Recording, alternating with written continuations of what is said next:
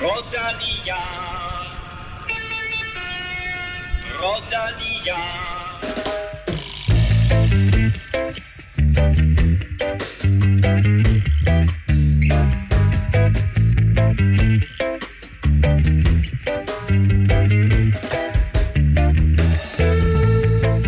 Giro Detaljer nærmer sig sin afslutning. Vi giver dig det endelige resultat og alt om sidste uge i dagens udgave.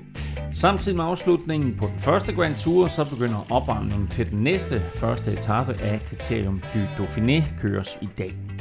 Vi skal kåre månedens dansker i maj, og øh, der kan vel sagtens kun være tale om én rytter. Og dermed velkommen til mine to faste vinder af månedens medarbejder, Kim Plesner og Stefan Johus. du, du blev lige Stefan der. Stefan, Er der Stefan diplom? Johus. Øh, det burde faktisk være lidt ligesom i Simpsons, hvor man ser, at det er, øh, hvad hedder han, ham der arbejder for Smithers. Hedder han ikke Smithers? Nå, ham er assistenten der? Ja, hvad han? Han, han bliver månedens medarbejder hver måned. Men I kan skiftes i to. Okay, tak. Godt. Øh, apropos månedens medarbejder, Kim, Ja, så har du jo fået set den næste udgave af Netflix-dokumentaren om Movistar. jeg har fået set uh, alle episoderne her i, i 2020-versionen, havde jeg sagt, eller, eller 2020-sæsonen. Og uh, jeg troede egentlig, hvad kan toppe 2019-sæsonen, for jeg synes, det var ret uh, imponerende den måde, man, man de nærmest udstillede sig selv på, og man så, hvordan det hele bimlede og bamlede der. Og, uh, men jeg blev ikke skuffet. Altså, teksterne er stadigvæk noget... Men jeg skal lige noget sige, det eneste, der er værre end Movistar selv, det er teksterne. Det er teksterne, de er stadigvæk rigtig, rigtig dårlige, men øh, den, den kan man godt glæde sig til at se. Movistar var ikke med i weekenden. Til gengæld, Stefan, så er der kørt to super fede løb i Danmark. Ja, GB Herning, øh, grussløbet, øh, vores øh, Paris-Roubaix i Danmark-agtigt. Øh, det, er, det blev kørt øh, i går, og i dag blev kørt de Fyn rundt. Begge to øh, rigtig klassiske øh, gode løb i Danmark, som, øh, som også er kommet tilbage som, øh, som U- UCI-løb, og øh, dermed også har fået lidt mere prestige, end, øh, end de måske plejede at have. Præcis, og vi har vinderne til dig øh, lidt senere i udsendelsen. Vi skal også omkring øh, Thüringen Tour, som er et løb for kvinder, hvor Emma Norsgaard tog endnu en etappesejr og også fik en plads på det samlede podie. Hvis du vil være sikker på aldrig at gå glip af et afsnit, så husk at abonnere på Velropa Podcast, enten på Apple Podcast, eller SoundCloud, Spotify, eller hvor du nu lytter til podcasts. På den måde, der får du nemlig automatisk en notifikation, hver gang vi udgiver en ny episode. Tak til alle jer, der støtter på tier.dk. Vi trækker lod om en øh, Velropa Cup senere i udsendelsen, og så varmer vi også op til sommerens helt store øh, præmie, hvad skal vi Rus. kalde det? Rus, lad os kalde det det. Mere om det senere. Og også tak til alle jer, der har støttet øh, via shoppen. Der har været godt gang i den her de sidste par uger, så bliv endelig ved med at besøge shoppen, som du finder på shopvelropa.dk og se, om der er noget, du kan lide. Mit navn er Claus Elming, og du lytter til Velropa Podcast, præsenteret i samarbejde med Green Mobility og også fra Danske Spil. Velropa Podcast præsenteres i samarbejde med Otse fra Danske Licensspil. Husk, at man skal være minimum 18 år og spille med omtanke. Har du brug for hjælp til spilafhængighed, så kontakt Spillemyndighedens hjælpelinje Stop Spillet eller udluk dig via Rufus. Ja, du hørte rigtigt. Green Mobility er ny partner på Velropa Podcast. Mere om det senere. Vi skal også tale Gio lige om lidt, men først der skal vi lige have kåret månedens dansker. Fordi i øh, april måned, som jo var første gang, hvor vi kårede månedens dansker, der løb vinderen af Flandern rundt, Kasper Askren naturligvis med æren. Og her i maj måned, der var der så heller ikke så meget tvivl. Emma Norsgaard is going for it, and finally the day is here that she is in first place.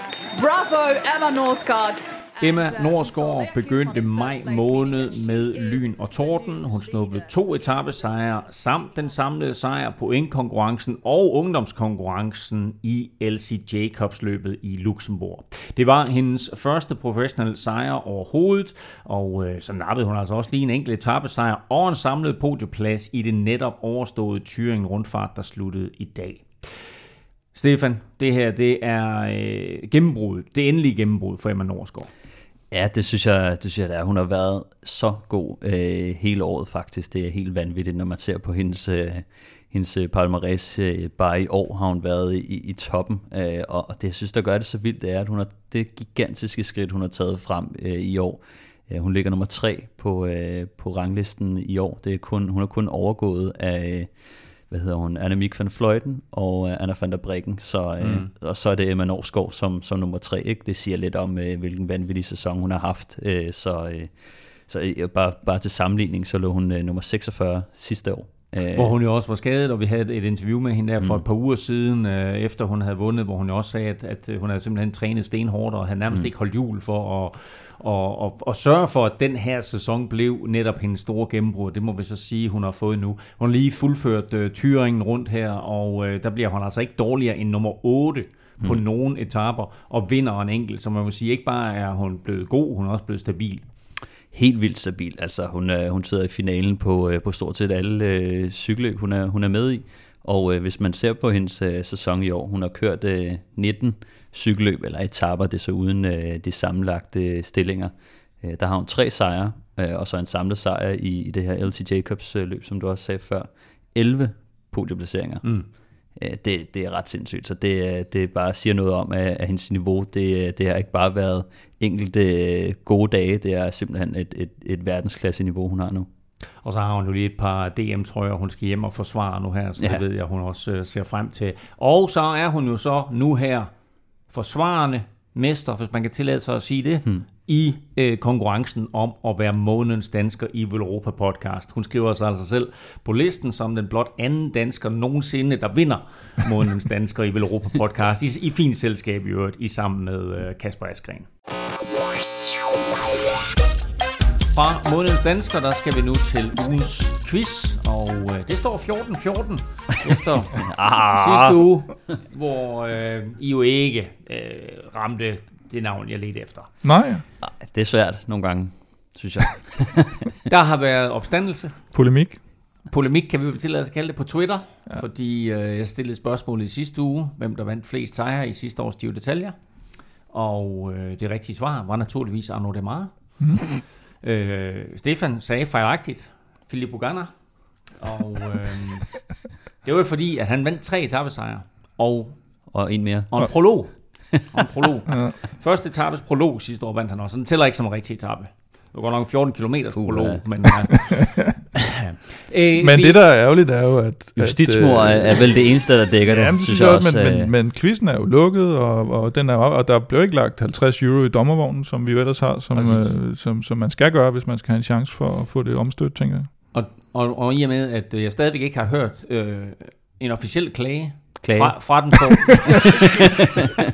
Shotgun.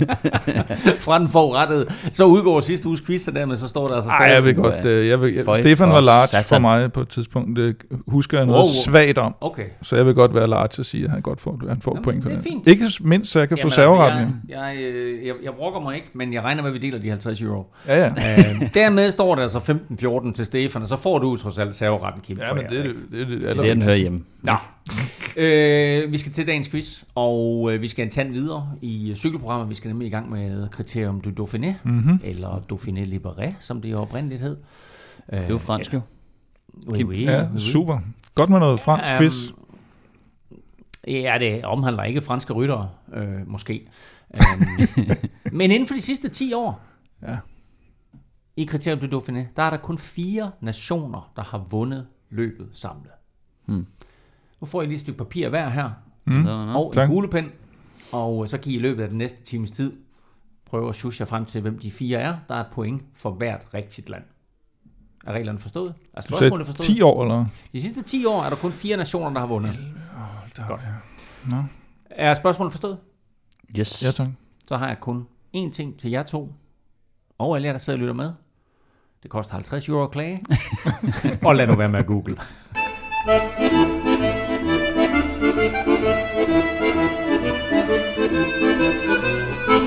Og så skal vi naturligvis til Giro d'Italia, for der er i den grad sket ting og sager siden den sidste hviledag. Da vi optog øh, forrige episode af Europa Podcast, der tænkte vi vel mest på, hvor stort et forspring Egan Bernal han øh, endte med at have på, på sidste dagen, og hvor stort et forspring han, han kunne opbygge her over den sidste uge. Men øh, så viste det sig trods alt, og, og, og godt forløbet, at der var huller i kolumbianerens rustning. Og det hele Kim begyndte der på onsdagens 17. etape med den der modbydelige sidste stigning til Diala. Ja, det var, øh, det var sådan 11, 11,5 km med 9,6 i snit. Det er, det er sådan en, der tager ved, tager ved hele vejen op. Og, øh, og, og, og Simon Yates var kommet lidt sådan i, i, hopla måske for meget sagt, men i hvert fald vi havde jo set, at han, havde- han havde sat et enkelt angreb ind før, og, øh, og nu øh, gjorde han lidt mere alvor af det, og det der så var det allermest overraskende, det var jo, at tre kilometer før mål, så knækker han simpelthen øh, Mm. Bernal. Og øh, Han sad der, og han så overskudsaktiv ud, Ja, og han har styr på det, og så lige pludselig, så må så han ud, som han plejede at gøre med Danny Martinez, ikke? Og, og, og, og det så ud som om, at det, ja ja, og, og så kører han, øh, men, men så, ja, så, så knækker han simpelthen, og, og man tænker, okay, nu er der, så er der vedløb. Øh, løbet er lige pludselig åbnet igen, og i starten, der så det altså, der så det rigtig kritisk ud, øh, fordi der, der, altså han kolder rigtig meget, Mm. Øh, og Almeida er også med i, øh, i udbrud der, øh, eller i, i angrebet, og har, har fået sin anden ungdom her i, i tredje uge.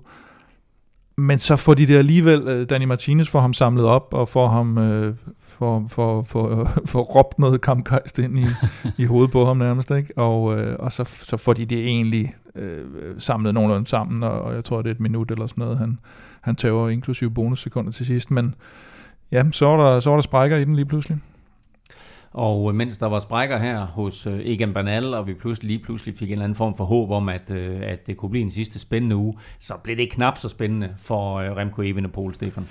Ja, han var jo involveret i det her øh, styrt på, på nedkørslen i, i det her højre sving, hvor der er nogen, der, der lægger sig ned, øh, og øh, der, øh, der bliver Remco ramt af Mikkel Niemi og øh, bliver slået lidt ud af kurs og tager en tur ud over øh, autoværnet.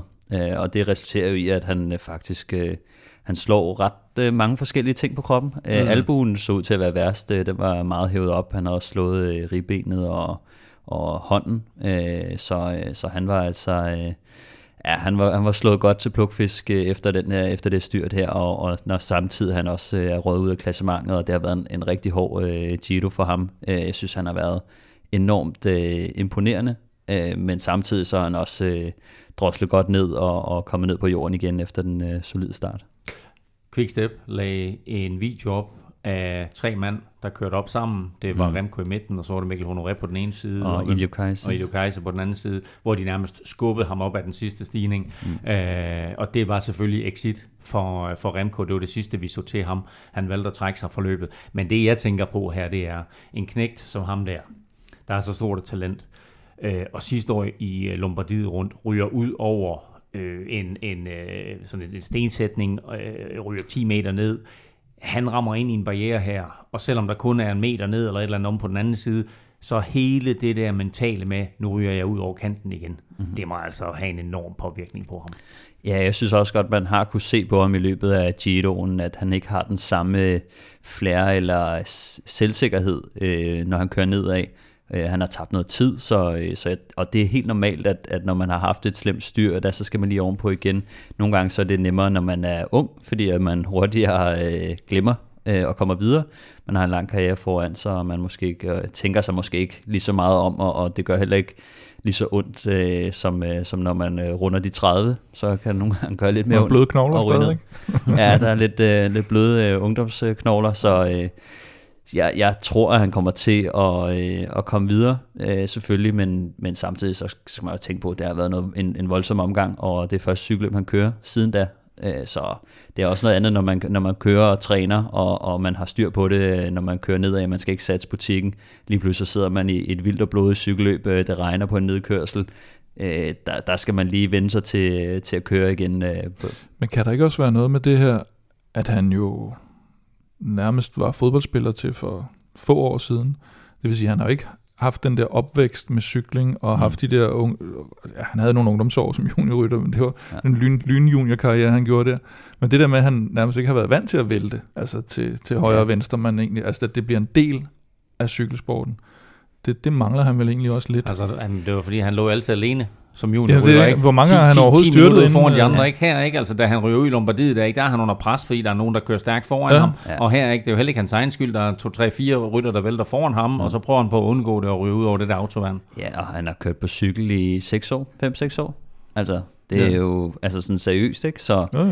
den der erfaring og, og rytme, og når man er under pres, og altså der, den har han ikke lige så meget som, lad os tage, øh, Jakob Fuglsang er et godt bud, eller, øh, eller Peter Sagan er et, er en anden Mm, mm, godt mm. bud. De kan virkelig skyde, når de har mountainbike-erfaring, masser af erfaring med at, med at køre forskellige øh, typer øh, underlag, regnvejr, tørvejr, øh, med lidt fedtet øh, ind i skoven nogle gange og sådan noget, så øh, jeg, jeg tror, han lige skal finde... Øh, finde, finde jorden trygt under sig igen. Og de, de to, der er gode eksempler, som vi har set redde utallige situationer. Vi Ja. så Isagir redde en situation i sidste uge, ikke, hvor han mm. øh, klipper et sidespejl, men ellers får reddet en helt vanvittig ja, ja. situation. Ikke? Og det er klart, at, at det, er jo en, det er jo en ting, som man ikke tænker så meget over, men det er jo bare en rutine, som mm. Evenepoel han ikke besidder endnu. Var det ikke også, var det Brian Holm, der sagde noget med, at, øh, at, at der var nogle venlige folk fra holdet eller nede i Belgien, der har sagt, at de lige vil tage ham med ud og køre lidt cross her efter, Mm. efter Gino. Ja, det er en god idé. Men det, fordi han mangler det helt klart. Ja. Men det er også, det gør det endnu værre, når han har mistet selvtilliden.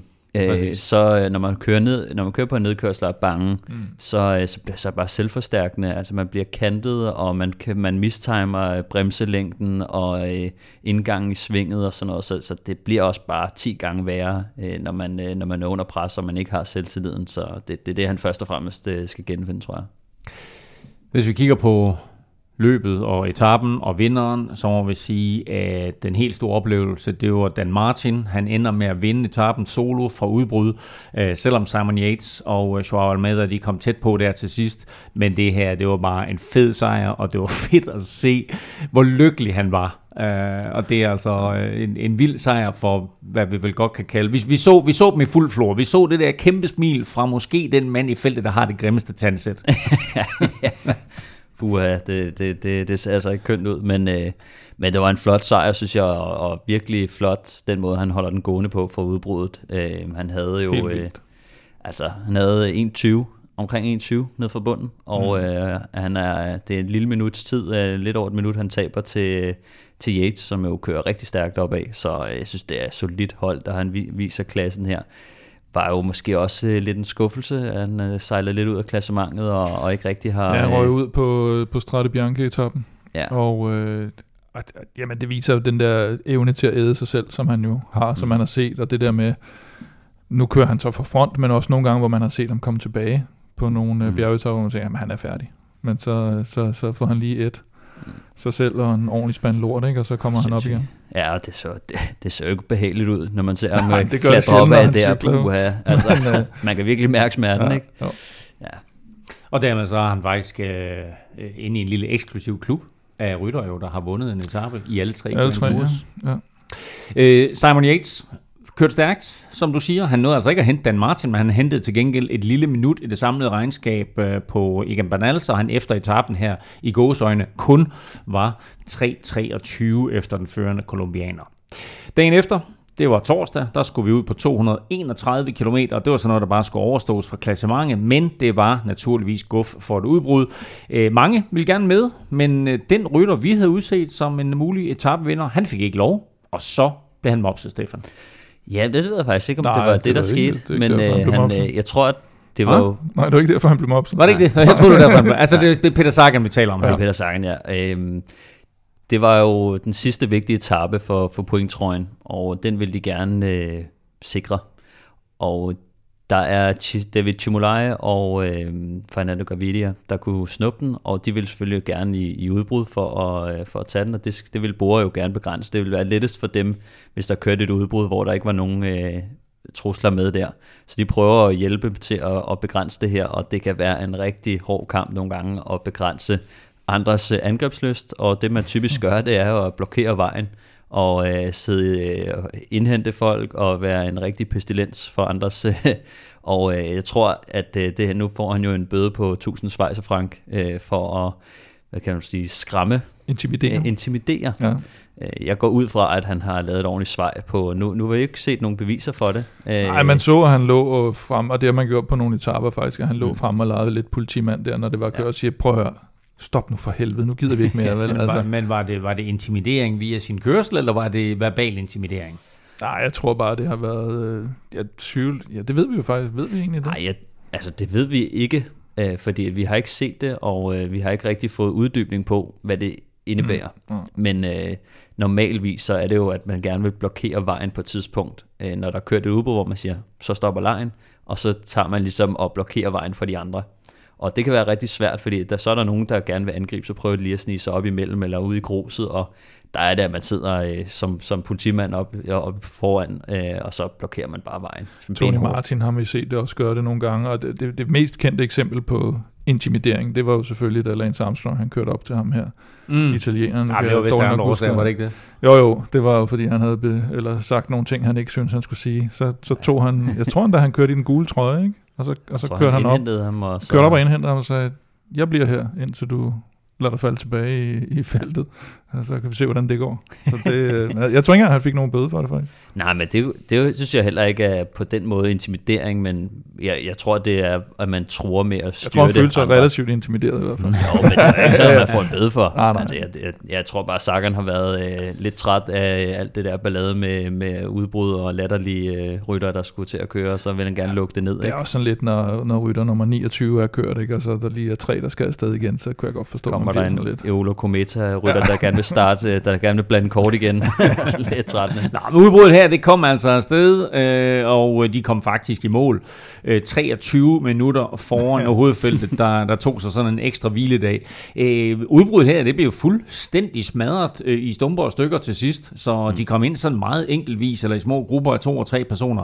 Øh, og til sidst, Kim, så blev det faktisk en af de rytter, du har talt allermest om her under Giroen. Øh, der tog stikket, øh, men det betød så samtidig, at Plesners podie, det røg sig en tur. Ja, det er heller ikke nemt, vel, fordi nu har jeg Betjol på podiet på Strade Bianche, og så der bliver han sat til en anden opgave, og så vinder han den her, øh, hvor jeg ikke har ham, men til gengæld har en øh, quickstep i top 3, og Remy Cavagna fra Quickstep, han har jo ligget ude i et godt stykke tid der, og, og man ser, ser ud til lige at kunne nive sig mere op over. Og, og sikkert top 3 jo, fordi Betjol og, og Niklas Rhodes kommer bagved, så den er, den er god nok. Og så, øh, da Betjol overhaler ham, men jeg tror, der er 700 meter til den sidste top, og det er, det er trods alt kun en kategori 3 eller 4 så vælger han så at forsøge at gå med, mm. I stedet for at tænke, hvad jeg skal vente på Nicholas Rhodes. Men han kører efter førstepladsen. Det König har ikke vundet nogen etaper og sådan noget, og han skal bare have førstepladsen eller ingenting. Så han forsøger at gå med i Betjols vanvittige tempo op ad den bakke her, og så eksploderer han fuldstændig. Jeg ved ikke engang, hvad nummer han bliver. Men, altså, han, bliver, han Ikke slutter jo ned men han slutter i hvert fald ikke i top 3. Så, øh, så det synes jeg var lidt ærgerligt, men til gengæld så var det, det var flot den måde, Betjol kørte den på, og, og altså fuldstændig perfekt kørt øh, i, i det Og terræn selv der. sikkert også øh, den måde, øh, Ja. da Roach han lukker ham, og han, øh, ja. han bare kører videre og sætter Roach og kører op og kører direkte forbi. Det var, det var virkelig meget power i ham der, og, og selvtillid også, synes jeg og flot kørende, ja. Super, super flot uh, etape af Alberto uh, Bettiol, der altså vinder uh, den her 18. etape. Betiol var godt kørende, og det kan du også blive.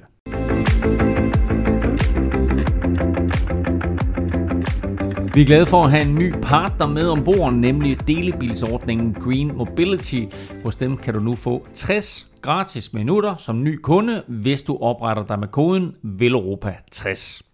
Download app, øh, download øh, hedder det. Download appen Green Mobility og prøv øh, din første gratis tur allerede i dag.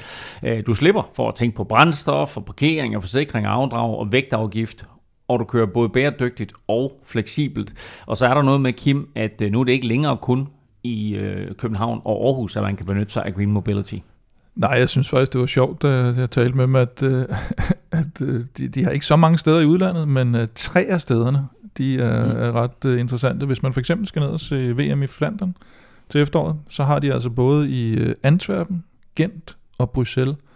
Så hvis man lige skal en tur ned forbi der, der øh, så kan man jo faktisk bruge sin konto herhjemmefra, og så sige, øh, ved du hvad, lufthavnen i Bruxelles, jeg skal lige ud til mit hotel, se VM i Flandern, der tager jeg lige sådan en der.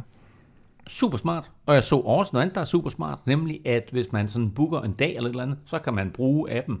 Øh, starte sin tur for eksempel i Aarhus, køre til Lufthavnen i Tirstrup, flyve til Gent eller Antwerpen, eller hvor det nu måtte være hen, og så fortsætte sin tur. Ja, det er vanvittigt. Se, Det er helt vanvittigt. Brilliant, brilliant. øhm, og så er der jo noget med, Stefan, at du allerede har kørt din første tur. Jamen, jeg har faktisk øh, jeg har kørt lidt uh, Green Mobility før, så øh, jeg kender dem sgu godt. Okay. Jeg synes, det er, det er fantastisk dejligt. Ja. Ja. Øh, nemt bare at booke en bil. Øh, man skal bare lige finde dem. Øh, men der er masser rundt i, øh, i hvert fald rundt i København. Ja. Og øh, det er bare ind og booke en bil, og så betaler man øh, et par kroner øh, i minuttet. Øh, typisk er det 4 kroner. Men, øh, men altså, så, det, det, mange gange så er det billigere for mig, end øh, hvis man nu er øh, to personer, der skal ind til byen, og der er 10 minutter, så kan man lige så godt øh, booke en bil og stille den, hvor man har lyst til, mm. i stedet for at gå ned og vente på bussen og alt det der pis. Og specielt det der med parkering, synes jeg, i København, ikke? Der er Ja. det altså ret fedt. Og der er jo specielle parkeringspladser til dem her også, på grund af det er elbiler og så videre. og de der er altid, der er allokeret altid en ledig elplads, ikke? Jo, men også Green Mobility reserverede pladser. Mm. Så det, det er meget fedt. Hundredvis af øh, Renault Zoe's, øh, Zoe hedder den, øh, elbiler, øh, står til rådighed rundt omkring i Aarhus og København. Og, øh, og så har de faktisk også større biler, som du jo måske snart får brug for, Jeg Kim. ved ikke engang løgn. Jeg skal flytte næste weekend, så jeg har da overvejet, om, øh, om jeg lige skulle bruge nogle af mine 60 minutter på, øh, på lige at få smækket nogle ting ind i, øh, i varevognen. Og det er sådan en øh, Renault Kangoo van, som man altså også kan øh, benytte sig af med det her tilbud, som jo altså hedder Velropa 60. Så brug koden Velropa 60, når du opretter dig som ny kunde, så får du altså de her 60 gratis minutter. Så kan du prøve Green Mobility og se, om det er noget for dig, og du støtter samtidig Velropa Podcast. Og ja, du må meget gerne dele koden med venner og familie. Velropa 60 på Green Mobility. Fredag stod der igen bjerge på menuen, og mens flere ryttere gerne ville have siddet i en elbil, så gav Simon Yates den gas igen, men øh, på grund af tragiske omstændigheder, Kim, så blev etappen ændret fra arrangørernes side.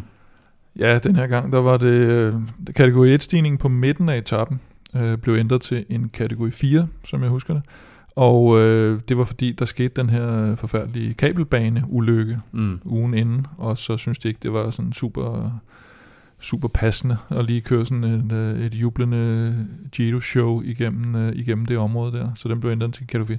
Den lå så tidligt på etappen alligevel, den stigning, at den formentlig kun ville have haft afgør, eller afgørende indflydelse på et eventuelt udbrud. Så, så jeg tror ikke, den fik det ikke det helt store sportslige resultat, som man så på, på Cortina d'Ampezzo-etappen. Super tragisk. Jeg var faktisk præcis i det område for, for fire år siden og cyklede lige nøjagtigt fra den der øh, badebyen øh, Stresa op til toppen af Morterone, hvor den her ulykke altså fandt sted. Øh, altså helt igennem tragisk. Jeg ved ikke, om I har hørt om det, men altså, der var naturligvis flere dødsfald, som er rapporteret, men øh, det værste, det var altså den her familie med far og mor og bedsteforældre og tre søskende, hvor kun den yngste på fem år overlever. Altså det gør ondt øh, helt ind i sjælen. Så øh, naturligt, at, øh, at Giroen de øh, øh, kørte udenom, og også at faktisk flere ryttere, hvis ikke alle ryttere, donerer deres præmiepenge øh, Det, nej, til, det var det hele øh, feltet, ja. til den her øh, familie. Det er ikke nogen hemmelighed, at øh, Simon Yates har godt kørende, øh, vandt etappen efter han gik solo og øh, satte altså igen Banal under pres. Men den her gang, øh, Stefan, der begrænsede Banal og Ineos trods alt deres nederlag. Ja, Egan Banal, han, øh, han havde sit, øh, sit hold, der, der satte det solide tempo, og øh, den her gang, der havde han ikke øh, en off-day, som vi, som vi så øh, på, på, på den anden bjergetap. Øh, Almeida er faktisk ham, der, der angriber først, og, øh, og eksponerer lidt, at de, de måske ikke har den samme fart, som, øh, som de, de, de har haft øh, tidligere i løbet, og øh, Altså Ineos. Ja, og øh, øh, Simon Yates, han, øh, han følger jo så op og, og kører op til Almeida, kører forbi, og øh, der, der kan man se, at Banal, han ser lidt presset ud, men de, øh, han stoler på øh, holdkammeraterne, og de holder sig til, til vattene og, og kører sikkert i mål, og begrænser det egentlig ret fint. Jeg tror kun, det, det er 28 sekunder, Mm. mm. at øh, Banal han taber til, til Simon Yates, så, så her var det Ineos, der, der stod sammen og, øh, og, og stolede på, at de, de havde farten til, øh, at det ikke blev det store tidstab. Men efter 14 suveræne dage af Banal og Ineos, øh, så var det også helt tydeligt her, at øh, de andre havde fået blod på tanden og troede på og vidste, at det kunne betale sig øh, at angribe. Øh, og vi må bare sige, at, at som du lige siger, Stefan, øh, Shaw Almeida, der, han imponerer altså igen sidste års fire, som kommer ind i den her øh, Grand Tour, øh, lidt overskygget af Remco Evenepoel, Øh, og da Remco han så udgår, jamen så er det pludselig kaptajnrollen, der overgår til Charles Almeida, og han kører jo forrygende. Hvad kunne det ikke være blevet til, hvis nu at øh, det kønne Quickstep ikke havde besluttet sig for at køre for den her øh, unge komet, men i stedet for at have sagt, hey, nu, øh, nu er det altså Almeida, der er kaptajn. Ja, der er ingen tvivl om, at øh, siden at øh, Remco, han er deres øh, guldfugl og har skrevet en lang kontrakt med holdet, at de har lidt mere interesse i, at øh, det er ham, det skal handle om. Almeida, han forlader holdet, og øh, der, samtidig så var der også Remco, der kom med bedst fra start. Så det, det var jo lidt åbent øh, mellem dem, hvem der skulle være kaptajn, og Remco han, øh, han startede ud øh, rigtig godt, og Almeida han taber jo noget tid øh, undervejs i løbet, øh, hvor han skal hjælpe Remco, og der er det, Og havde også en enkelt etape, hvor han gik lidt ned. Hvad var det? Det var ja. Den der Sestola-etape, var det ikke det? Jo, men det, det gør han meget tidligt, og det er jo det der, jeg troede i hvert fald på det tidspunkt, netop som Stefan siger, at han forlader holdet, og de havde godt nok sagt, de er delt kaptajner, men, men med det han viste sidste år, så var det lidt mærkeligt, at han gik så tidligt ned i løbet. Mm. Så jeg tænkte, "Nå, okay, han gider slet ikke, altså, han gider Mm. slet ikke engang at køre klassement. Men det skal jeg da love for, han, ja.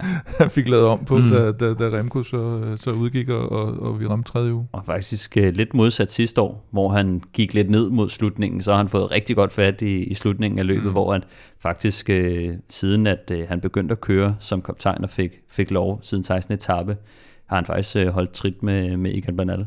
Og øh, jeg tror, han har mistet 20 sekunder til Egan Bernal. Mm. Øh, til gengæld så har han hentet tid ind på Yates omkring to minutter, så altså, siden at han ligesom blev sluppet fri, så har han kørt rigtig fint og, og set ud til at være en af de stærkeste i løbet og være en af de sjove rytter, som også tør at udfordre, og er jo en skide sjov at se, fordi at øh, så går han, øh, så bliver han sat, og så kommer han op igen, og så angriber han, og mm. Han sgu ikke bleg for at, at køre cykelløb, så det øh, han, han er spændende og har, har virkelig fundet, fundet benene mod slutningen der. Og fik jo sit store gennembrud i Giroen sidste år. Det er jo ikke andet end hvad, 7-8 måneder siden, at, at mm. den, den blev kørt. Mm. Øh, her der skal han altså vente på, at Remco han går ud, går ud for, før han øh, får sin egen chance igen. Øh, I nævner det begge to, at øh, han skifter hold. Ved vi, hvor han skal hen? Der er nogle forskellige rygter, Kim. Ja, UAE er vist det, det, det mest fremtrædende lige i øjeblikket, men øh, det, er mest, det mest, at det er bekræftet af Lefebvre jo, at, øh, at, han ikke, at han ikke har nogen fremtid på holdet. Præcis. Så, Man kan sige, UE er også øh, et af de hold, der har mange penge, så Ja. det vil være nærliggende, at øh, de har gået ind og, og overbudt øh, Lefebvre, og han er selvfølgelig lidt øh, sur over, at øh, en af deres øh, stjerner øh, skifter for pengenes skyld. Det kan han jo ikke lide, den slags. Jamen, det er han da vant til, han er ikke det? Altså, lige så snart der skal store penge på bordet, så er han ikke så glad for det. nej, han går sjældent ind i det. Altså, når først det ligesom sker, så går han, han er ikke sådan en, der så bliver presset af det, eller, eller begynder at gå i dialog med nogen, tror jeg. Så, så er det ligesom, det er, det, det er sort eller hvid. Altså enten så er du, så er du med i The Wolfpack, eller også så er du, ja. så er du modstander. Joe Almeida, han øh, holder sig inde i top 10 samlet. Vi kommer til øh, den endelige, det endelige resultat lidt senere, når vi har resultatet fra enkeltstarten. Um, i går blev der kørt en fuldstændig vanvittig fed etape, øh, 20. etape med tre kategori 1 stigninger i finalen i øh, det smukke område nord for Komosøen med lige et smut ind i Schweiz. Øh, og efter den der regnværsetappe til Cortino d'Ampezzo, den blev afkortet, så må vi vil godt, vi vil godt konkludere, at det her det blev lidt uh, Giroens kongeetappe. Øh, et perfekt terræn, og vi havde vel egentlig forventet, at Simon Yates han skulle bygge videre på sin gode form og angribe igen og sætte Bernal under pres, men øh, sådan kom det ikke rigtig til at gå, Kim.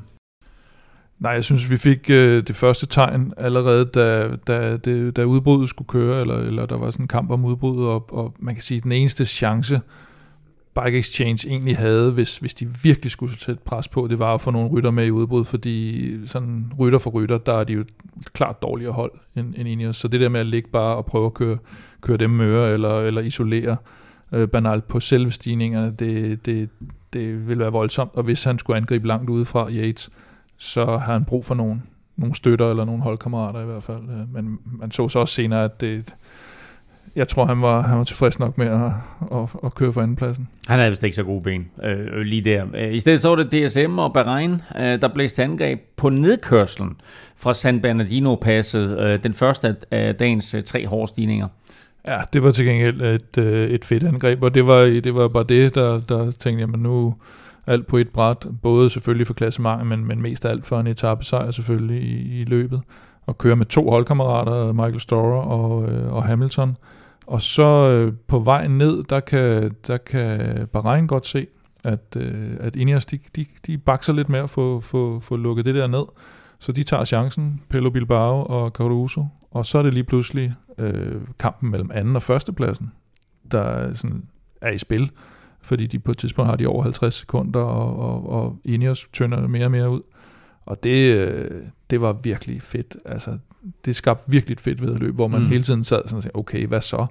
Hvem kører så, og hvor meget er der mere i Castro Viejo, og hvad, hvad, hvad, hvad gør de så egentlig? Og de holder selvfølgelig godt sammen ind i os, men, øh, men jeg synes, det, det, det var virkelig øh, hatten af for dem. Og så og, og, og der kan man så sige, med, med Yates og, og Bike Exchange, så begynder de at sætte uh, Chris Hjul frem og, og føre på et tidspunkt, hvor Ineos sidder og kører fuld smadret med, med seks mand. Og det var sådan, altså udover at man så så helt tydeligt, at nu vil de bare prøve at forsvare noget, noget podieplads, så var det også noget underligt noget, fordi altså også igen, hvis, hvis Yates ikke havde benene, hvad skulle det så til for egentlig at, at ligge og, og, og spille med der?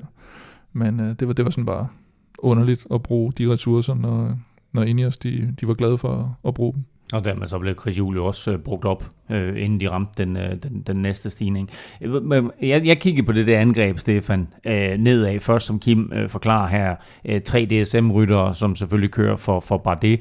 Og så efterfølgende øh, to Bahrain Victorious øh, rytter, Pelle Bilbao, super nedkører med øh, Caruso på hjul, øh, blæser nedover. Øh, øh, altså, hvordan kan sådan noget ske? Jeg tænker, altså, hvorfor er Ineos ikke opmærksom på det der, eller kan de bare ikke følge med, eller, eller har de en klar taktik, eller hvad, hvad, hvad sker der? Altså, jeg, jeg går ikke ud fra, at de bare har ladt dem køre, og, øh, og spist en, en energibar og ventet. Jeg tror, at de har, de har angrebet og kørt, øh, kørt til og satset, øh, satset øh, lidt butikken der er det, at øh, Ineos, de, de, de, de lige øh, tager den med ro, og de, de skal ikke til at, at styre det nedad og, og satse det hele, øh, så, så de tager den, den lidt mere sikkert, og øh, de havde også, øh, hvad hedder han, øh, Danny Martinez, som, øh, mm. som lige blev smidt. Ja, det er så lidt, det er på den, de senere øh, stigning, eller den seneste ned, mm. nedkørsel, øh, hvor, hvor han får problemer op der, den regnvåde, mener jeg der. Men det er også selvfølgelig for at holde holdet samlet. Altså, ja. siger, grunden, der er til, ikke grunden nogen... til, at forspringen bliver så stort, det er jo fordi Ineos nærmest venter på Danny Martinez, fordi de ved, at han er så vigtig opad.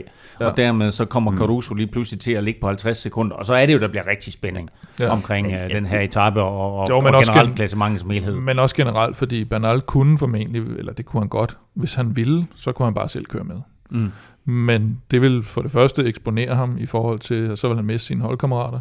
Og, øh, og for det andet, så vil det være en for stor risiko, specielt på den regnvåde nedkørsel. Øh, altså han har stadigvæk omkring øh, små tre minutter eller sådan noget til, til, til Caruso.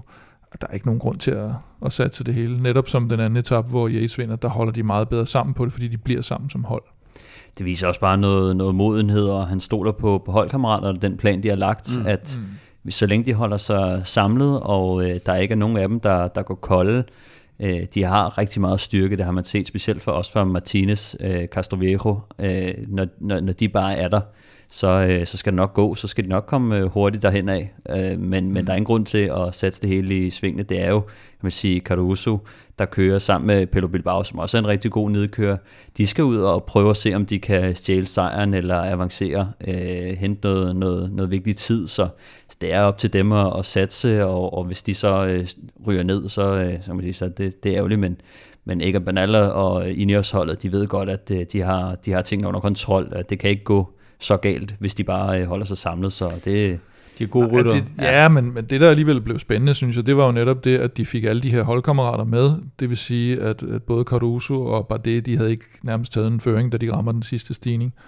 Og der ved man jo så ikke helt, okay, hvor meget er Danny Martinez mærket af, at han lige pludselig er blevet sat på nedkørslen, han skal til at køre op igen. Hvad med Bernal? Hvad for en tilstand er han i, i forhold til den, hvor han blev troet lidt af Yates? Har han mm. stadigvæk en dårlig dag opad sig til sidst, og så starter Caruso måske med 50 sekunders forspring. Han kan måske på en god dag tage 30 sekunder på Bernal på en enkelt start.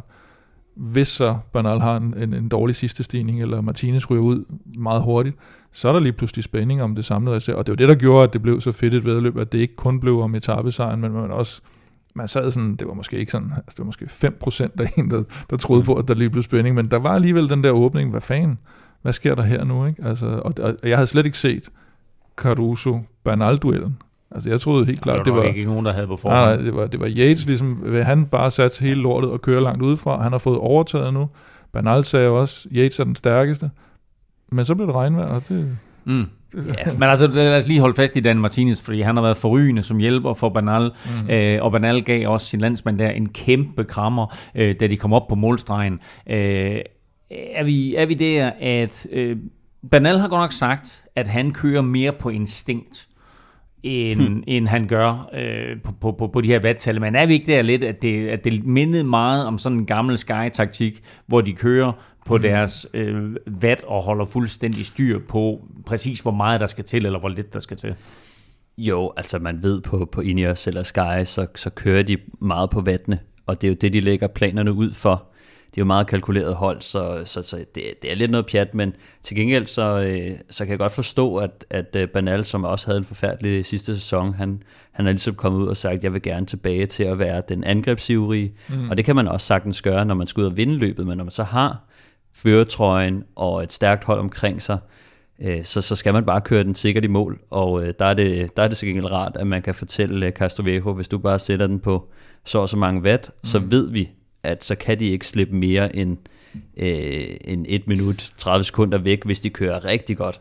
Og så på den måde, så er det jo mere sikkert, at man siger, så sidder jeg her og venter, og så øh, hvis at øh, Yates øh, kører vanvittigt stærkt, eller et eller andet, at øh, nogle holdkammerater går ned, så, så skal han måske trække i arbejdstøjet, men, men det er rart, at han kan sidde og lidt og gemme sig bag sine stærke holdkammerater, når, ja, når der er brug for det. Plus, at jeg synes også, man så en, en klar tendens til, at, at Bernal bruger det kun, han bruger kun det her gamle Sky-taktik, når han har brug for det, altså når han bliver presset. Mm. Da, de, da han var ovenpå, der kørte han jo netop, der angreb han jo, også øh, selvom han havde den lyserøde føretrøje. Ja. Og, og, og så længe det går godt for ham, og han kan mærke, at han er den stærkeste, så kører han med. Han kører ja. med helt til han knækker også ja. på den etape med, med, med Jeg vil sige, på, på grusetappen, der er jo heller ikke uh, Ineos taktik. Altså, der kører de jo ja. uh, vildt og blodigt igennem grusstykkerne og satser det hele, og så, så synes jeg, Ja, det var jo også, en... mens man stadigvæk troede, at Remco var en trussel, og så ser de, han er problemer, og så giver ja, de en gas. Det er jo sjovt, at de får, øh, får øh, quickstep til at ligne øh, nybegynder inde øh, på det her grusstykke. Ikke? De sad ikke rigtigt, øh, de var bange i svingene, og det var øh, Garner og Moscon, der førte an der.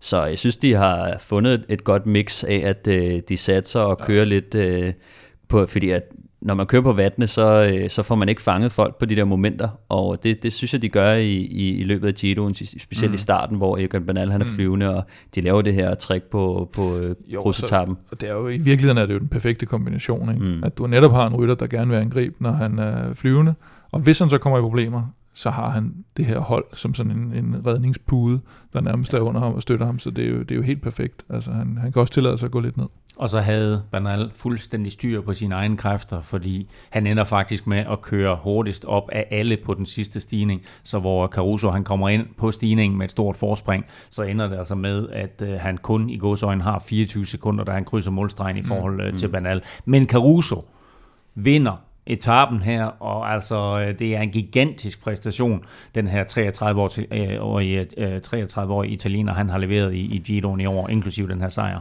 Ja, det, og det er vanvittigt at tænke på, at øh, så stærk en rytter, der har været der i så mange år med, med, med tårnhøjt niveau og top 10 placeringer i Grand Tours, at øh, han aldrig har vundet en, øh, en World Tour sejr før. Mm. Det er kun hans øh, tredje professionelle sejr, og hans, som sagt hans første øh, World Tour sejr, så, så det var kæmpestort og, og fedt at se ham endelig øh, få lidt. Nu har han jo været øh, luksushjælper for, øh, for, øh, ja, for Landa, øh, skulle det have været i år, og, og laver så meget sjovt bedre resultat, end, end Landa nogensinde har gjort øh, i en Grand Tour. og, øh, ja. og samtidig så kan man sige, altså han har jo været bare en, en sindssyg stabil hjælper for altså Landa. Øh, det, er faktisk, det er faktisk en god pointe det der. Han bliver bedre end Landa nogensinde har været. Ikke? Ja. Og, det, og, og, og, og, som du også lige siger, øh, som jeg tror mange måske vil blive overrasket over, han har top 10 placeringer nu, samlet i klassementet i alle tre Grand Tours. Ja, mm. ja og, det, og det har han jo gjort samtidig med, nu, nu sagde jeg Lander, han har også kørt for, for Nibali i nogle år, og, og Richie Port på, på BMC, hvor han har været den der øh, sidste bjerghjælper, hvor han har kørt lidt ligesom øh, Danny Martinez, han er for, for, for mm. Egan Bernal, ikke? Som, øh, som har virkelig evnerne til at være øh, blandt de allerbedste, og, og så bare været så anonym på samme tidspunkt. Ikke? Så, så rigtig fedt at se ham øh, og endelig få, øh, få lov til at, at gå efter det, og man kan se, at når han får lidt støtte fra, fra sit hold, og, og han, øh, han kører lidt mere offensivt, så, så har han altså kvaliteterne og han har kvaliteter hele vejen rundt, det har han vist i, uh, i tre uger. Simon Yates uh, har til gengæld uh, haft, han havde en hård, svær, eller svær uh, første uge, og her der kommer han igen i problemer, og som du lige var ved at sige før, Kim, der, så er det åbenbart i regnvejr, at, uh, at han taber tid, uh, fordi han er i hvert fald ofte bedre, når solen skinner. Jamen det har det i hvert fald været i, i årets udgave, det var klart, at der i, i, i regnværsperioden, der, der tabte han virkelig meget tid. Han tabte jo de her Ja, nærmest det samme, som han så var bagefter. Lige pludselig tabte han jo på den her øh, Cortina de Ampetto-etappe. Og, og, og kan vide, hvor meget han havde tabt, hvis de havde haft de der to ekstra stigninger med på den. Så mm. havde han måske været helt ude af, af klassementet. Øhm, og så... Ja, altså jeg synes, jeg synes bare, det var meget udtalt, og jeg synes ikke, jeg kan huske det så udtalt før med ham, i forhold til regnvejr og solskin. At da det så blev solskin, så kørte han lige pludselig fra Bernal, og så her til, til sidst øh, lørdag, så bliver det en lille smule regnvejr igen, og så har han ikke benene. Så Nå. der må være et eller andet der. Er, er der et eller andet udtryk for det i cykelsporten, Stefan? Solskinsrytter? det- Ja, det er sol, se- se- solskinsrytter. Det er en solskinsrytter. Ja, ja. Det er, Men er, men er han det? Er han det? Øh, Det synes jeg jo ikke, han plejer at være. og Han Nå. bor nede i Andorra, hvor der, jeg tænker, der også Ja. er relativt dårligt vejr en gang imellem, så, så det, det er bare underligt, at det har været så tydeligt der. der er lidt forskel på, hvordan man øh, takler koldt vejr i hvert fald. Det kan jo være sådan lidt, mm. altså i forhold til, hvordan ens nerver reagerer. Øh, der er nogen, der lider mere i, i koldt vejr end andre, men, men det er noget andet, når det handler også meget om, om teknisk øh, kunden. Ikke? Det, han slår mig ikke som en dårlig tekniker, men bare måske overhovedet en, der går lidt mere sikkert til værks. Altså det, du Ja. ser ham ikke angribe på en, øh, på, altså det er ikke sådan noget Isagite mm. noget, hvor at den får øh, 1,20 ned af, ned af løjpen øh, i regnvejr.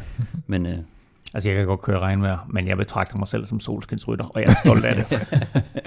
Inge Medal, han øh, sikrer sig øh, i princippet sejren i års Gio her på 20. etape, og øh, han lå altså lige under to minutter foran Caruso inden dagens enkeltstart, som øh, de begge to kører på øh, de sidste kilometer i lige i øjeblikket. Caruso, han konsoliderer sin anden plads, og Yates, han øh, ser også urørlig ud på den der sidste podieplads, da han altså var næsten fire minutter foran Vlasov på fjerdepladsen.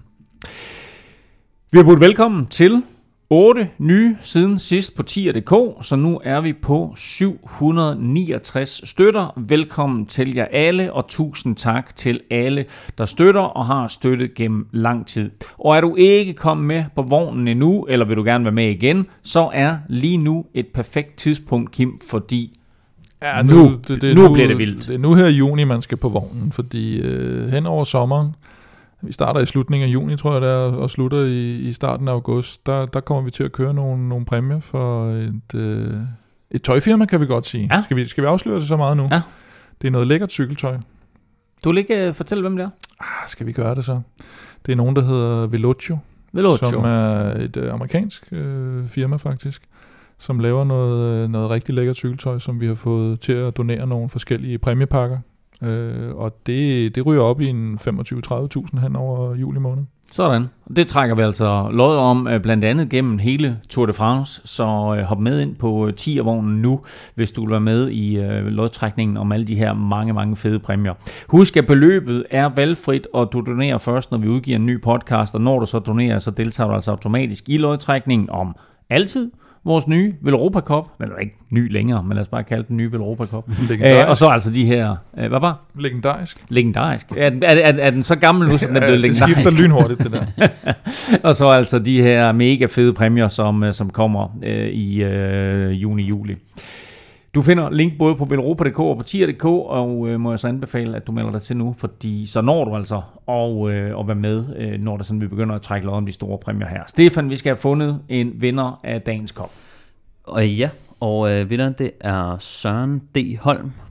Sådan. Tillykke med det, Søren. Fedt. Det er jo ikke engang så meget sjov ved hans navn. Nej, det, er- det er lidt Det er ikke noget, Det er ingen, grine af. der er ingen, ingen, ingen fugle eller andre dyr eller noget som helst. Nå, jamen prøv at høre. Søren. Øh, godt med et øh, normalt dansk øh, navn. Kan selvfølgelig være, at han hedder dyr til et mellemnavn. Søren D. Holm.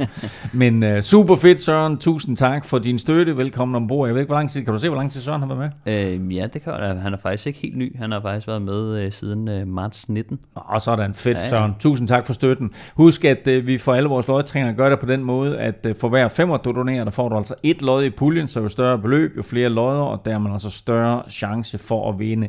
Mange tak for støtten til alle, og til, tillykke til Søren med din nye Velropa Cup, den legendariske Velropa Cup. Og øh, nu er den afsluttende enkeltstart og dermed hele Giro d'Italia 2021 færdig, og øh, vinder af enkeltstarten blev vi havde håbet på Affini, eller det ved jeg ikke, om vi havde, men det var i hvert fald vores øh, Velropas vinder.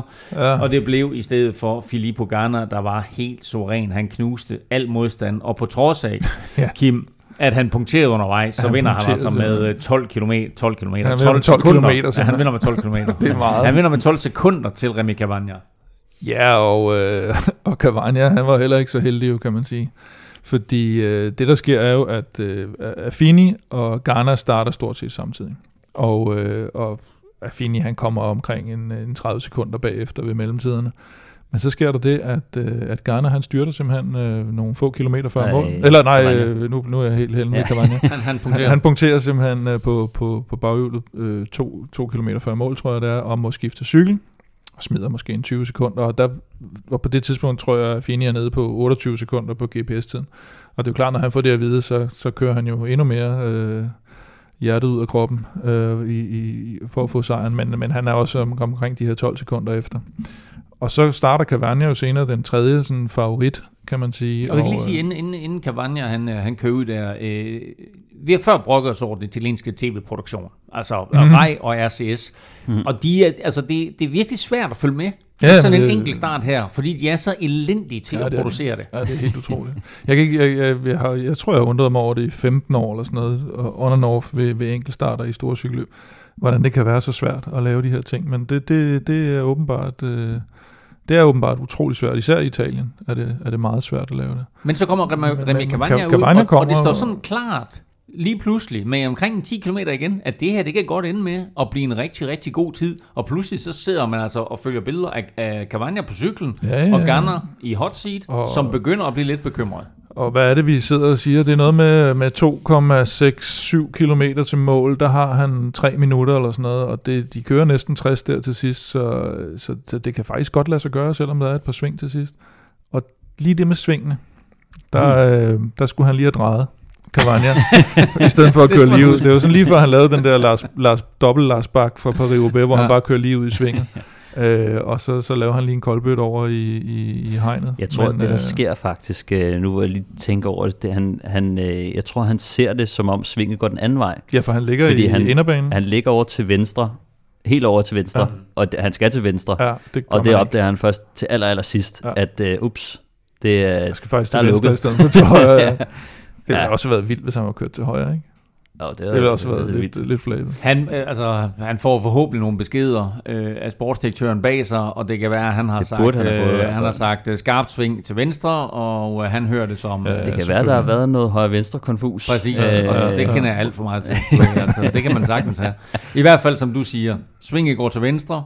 Normalt så vil man lægge sig helt over i højre side. Ja. Han lægger sig i venstre side, og da han så opdager, at det, det går til venstre, så kører han jo direkte ind i barrieren og ryger ud over cyklen, og er næsten heldig med, at han bliver på vejen, og ikke ryger hen over hegnet og ind i tilskuerne. Der er jo nærmest skubber ham tilbage, kan man sige. øh, hurtigt op på cyklen igen, bliver skubbet i gang, men han mister altså et sted mellem 10 og 15 sekunder, og da han kommer i mål, der er han 12 sekunder ja. efter Ghana. Ja, jeg tror, den er jo blevet tæt i hvert fald. Det er svært at sige. Ja, det er... Han var hurtigt op igen, men man skal også tænke på, modsat hvis han bare var strøget, fløjet lige igennem svingen, så... Du mister altså, fart, og du skal op i fart Ja, igen. det- og det, det, det, det, det kan godt være, at han har noget. Nå, det, og det gør jo altså, at Quickstep, de må gå øh, tomhændet derfra. Men man kan så sige, hvis han ikke styrter, og Ghana ikke punkterer, så giver det nok Der er det noget- samme, så Ja. Ghana var den hurtigste. Der er Ja, ja, noget, noget færre over det. Og øh, Affini, han, øh, han bliver træer. Øh, I klassementet var der en- jeg synes, jeg synes vi, vi skal lige have et par episoder med os. Ja tak. for enkeltstarten, for der var et par, øh, par røverepisoder. Der var Ilio. Sobrero, som, øh, som, Matteo jo, Sobrero. øh, som er ved at køre sig på podiet fra Astana, og så i det, det sidste øh, hårde sving, så er det som om, at øh, Francis Teixeira-bilen, den sådan nærmest kører og blokerer ham, altså bevidst næsten, og kører ham sådan ud i banden nærmest, så han, altså han, han mister virkelig også tid der, ikke? Han har hentet to det- rytter, Ja. og der er lige pludselig to biler Okay. involveret i, i det sidste sving, Ja. og, øh, og det, det bliver han rigtig sur over, så han, han, får, han, han skal jo krybe langs kanten Ja. for at komme og rundt de forsøger at køre biler. venstre om, og der kører, så kører ja. Francis Teixeira-bilen endnu mere ud til venstre.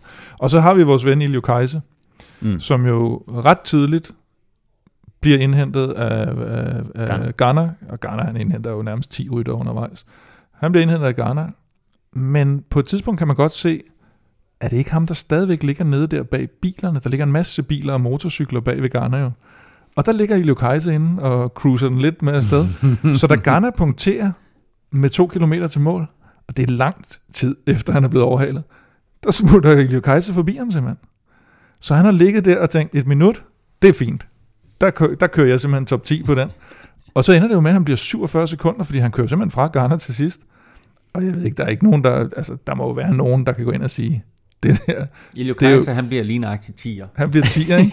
Og det der, det er på det der 30 km, 17, fem- 17 til 25 km pace.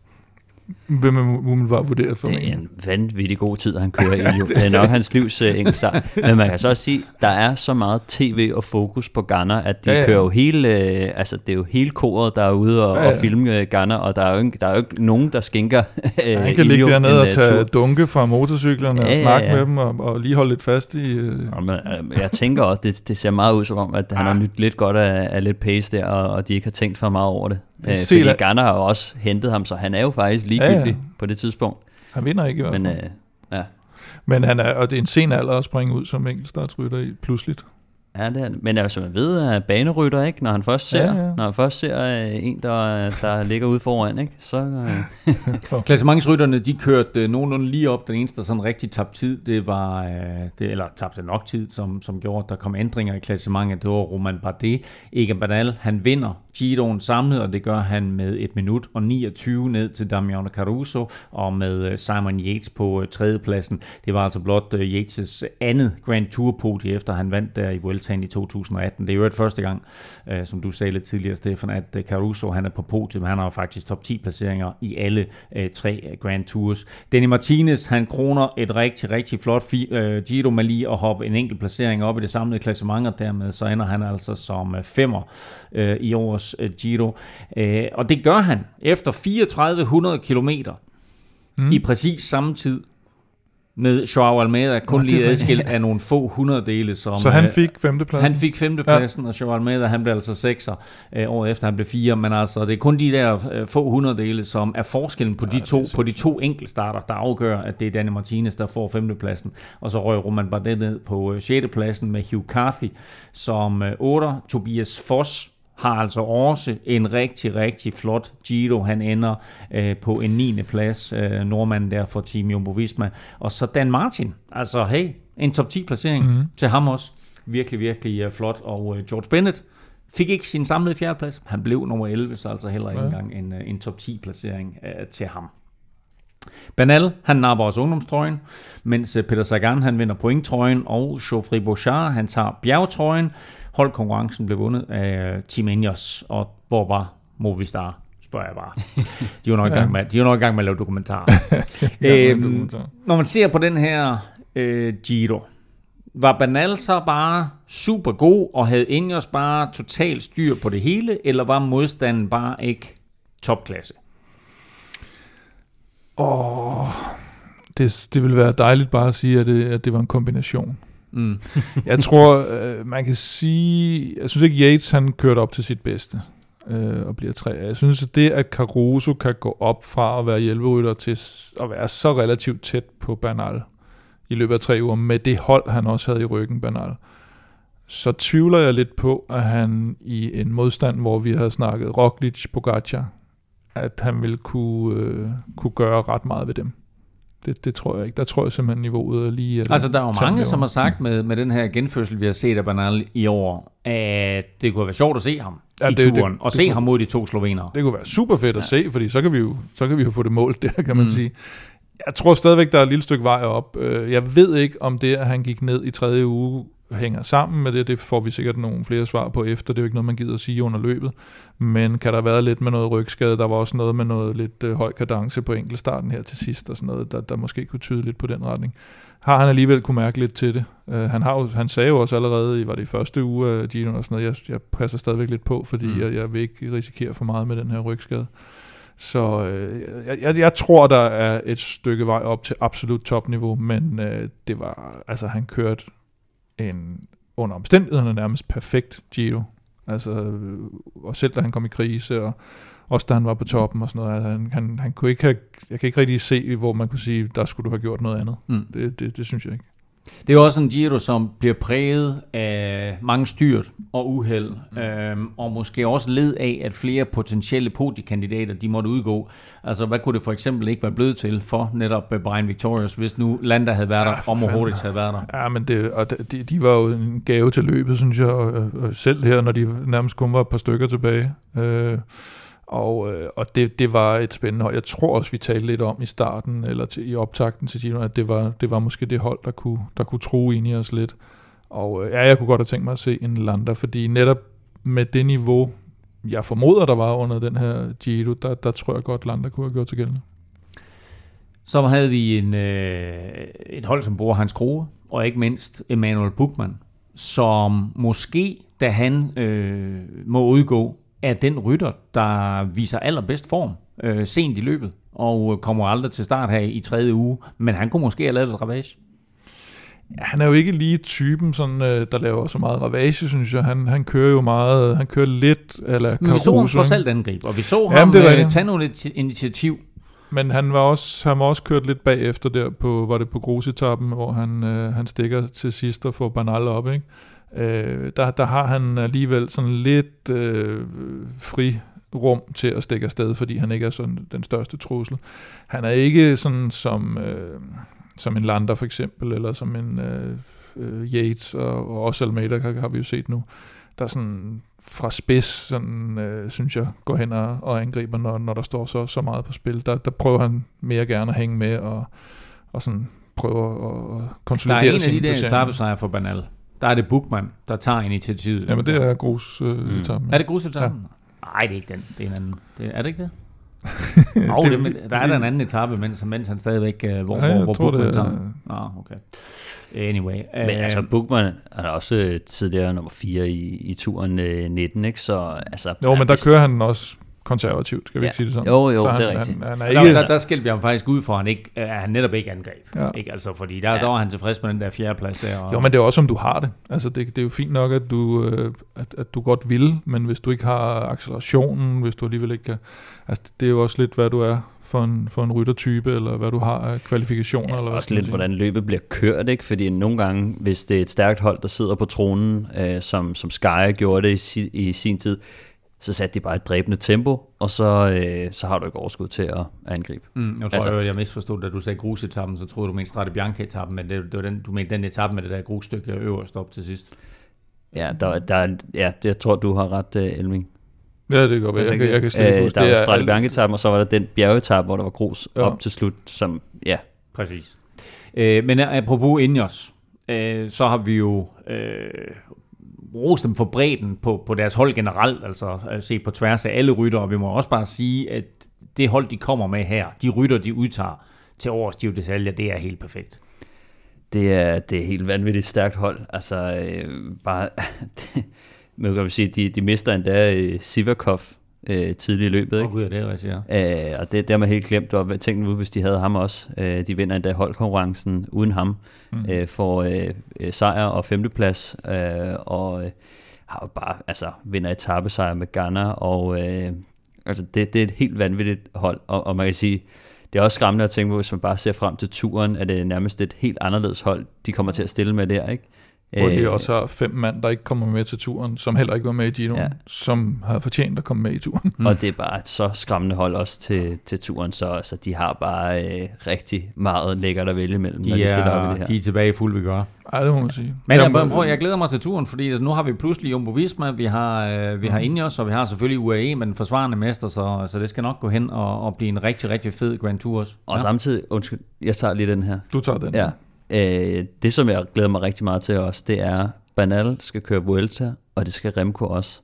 Og den duel, den glæder mig faktisk til at, at se igen. Øh, når Hvad de skal spurgte om øh, bonussekunder? ja, det var måske noget af det dummeste, de gjorde. ja, men, både over, fordi... Men det synes jeg faktisk er en sjov, fordi at, at Remco, han viser øh, altså noget, noget rigtig, rigtig stort, synes jeg. Altså, det kunne godt være, at jeg havde øh, tippet, at han ikke ville komme i top 10, Øh, men jeg synes, jeg er virkelig, virkelig imponeret over, at det han øh, formår at gøre i, i starten alligevel, øh, det, er, det er vildt. Og mm. når vi når til Vueltaen, så har han også fået styr på mange af tingene igen. Så jeg tror, at det bliver en, en, en fed Vuelta også at få, øh, få ligesom genset den duel. Og det er egentlig meget interessant det der med Remco der, fordi for, øh, han kommer ind der, og nu, og nu er han selvfølgelig helt ude af løbet, og, og, og det er lidt mærkeligt, at vi sidder og taler så meget om ham. Han er stadigvæk trods alt kun en, hvad er han, 21 eller sådan noget, ikke? Mm. Men fordi han er der tidligt i løbet, der er Ineos jo nødt til at gå i offensiven, og nu bringer du det mm. der på banen, Kim, mm. med de der bonussekunder, ja, ja. de sprinter om. Det er jo de to minutter, som Banal han oparbejder i forspring, mens Remco er der. Det er jo de to minutter, han ender med at have i banken, mm. da han bliver angrebet af Yates og Caruso. Så det er jo egentlig en lidt anderledes måde, at Ineos de har kørt det her løb på, end noget vi har set fra dem tidligere. Ja, det er faktisk en meget god pointe, synes jeg, fordi at noget af det, som Banal og, og Ineos har været bange for, har netop været Remco, som er så hurtigt på enkeltstarten, at hvis de skal slutte af med ham øh, hængende inden for, altså måske inden for to minutter ja. øh, på, på, på sådan en 30 km enkeltstart, øh, så er han farlig, øh, hvis, øh, hvis han er lige så god, som de, øh, som de regnede med, han ville være, øh, så, og som nogen har troet på i hvert fald. Så, så det er klart, altså, at, øh, at, at han er virkelig en, øh, en farlig mand til, til fremtiden, øh, og sådan en, som, som kan det hele. Nu kan, nu, mm. øh, nu kan han måske ikke køre så meget nedad, og, øh, og han øh, har måske ikke fået distancen rigtig på plads endnu. Vi har ikke set ham gå distancen, øh, så, så det, det bliver også spændende at se ham til Vueltaen, om han med lidt mere tid kan, kan stå distancen, og om man kan blive ved med at, at vise øh, flot niveau. Det bliver sindssygt spændende faktisk at følge den udvikling jo, mm. som Grand Tour rytter, som de jo nu har lagt i kakkeloven til, og de mm. har tegnet lang kontrakt med ham, og de bygger holdet op omkring ham, så nu skal han jo nærmest det. Altså, de kan ikke begynde at ændre det nu, og sige, om du kan også vinde øh, San Sebastian igen. Altså, det Nej. går jo ikke nu. Nu har han ligesom blevet skrevet op til det her, ikke? Og, og det var han jo også i, i de belgiske medier og alle mulige andre steder, at han vil bare vinde det her øh, med, med hånden i lommen, og selvom han nærmest ikke havde trænet. Øh, og så var virkeligheden altså en anden, fordi der, der, der er bare mange flere elementer. Der er jo også helt... Tænk, hvis han var kommet i en lyserød føretrøje. Så har du haft det pres mm. oveni igen, som han aldrig havde prøvet. Mm. Og han sagde jo også selv, det her det er bare noget andet. Altså, det, det skal du lære, og det er fint, hvis han skal køre Welter også så prøv at lade være at lægge så meget pres på ham, ikke? Og, så, og så se om ikke han udvikler sig helt vildt i løbet af sådan en... Det også passer bedre til sådan en som ham, hvor at sådan, Giroen er ofte sådan lidt mere hektisk og lidt mere farlig på en eller anden måde. Sæsonen, ja. At, øh, at der, der kommer ofte lidt mere regnvejr og, og nogle smalle mm. veje og sådan nogle ting, lidt mere vanvittige øh, med, med grus og det ene og det andet. Men, øh, men også, og sjovt, når du lige siger det med lang kontrakt også, at, at hvordan Quickstep egentlig har forpligtet sig til at øh, gå lidt mere efter Grand Tours, fordi at det er det Remco han kan, men de har aldrig rigtig satset på det. Mm. Øh, og, og det så man jo også med Dan Martin dengang. Ikke? Det, det var bare held og lykke til dig. Øh, mm. Du er vores GC-mand, og så fokuserer vi ellers på, øh, på nogle andre etaper og nogle spurter. Men, øh. men nu siger du, at det er det, Remco han kan. Det ved vi jo ikke. Nej. Han har ikke bevist det endnu. Ja, men det er det, men det, er, vi, vil. det det, vi tror, altså, han kan i hvert fald. Ja, og ikke? det er også det, han gerne vil. Ja, ja. Altså, så. Nå. Men han skal lige... Ja, Kim? Min pointe var, det var Strade Bianca etappen med Bukman. Bare lige så vi får den på plads. Okay, nå, fair nok. Fair og jeg tænker, at den giver et point i det, kommer, det kommer ikke til at ske. Jeg kan slet ikke se det der for mig, men, øh, men Nej, det, er også, det, er også ved, det er også ved at være længe siden. Så, jeg tillod mig ja. at google, og de, øh, de er andre land. Ups, ups, ups. Ja. Hvad blev der? Hvad? Der blev googlet, sagde han. Nej, jeg googlede du. Nej, nej, jeg googlede ikke. point for det. Jeg, prøv, jeg har lige, jeg, jeg har lige et sidste spørgsmål til jer her, fordi jeg bliver større og større fan af Gio d'Italia. Mm. Turen overskygger alt andet, og det gør den for mange hold, det gør den for mange sponsorer, men mit spørgsmål til jer, det er, er Giro d'Italia den bedste af de tre Grand Tours?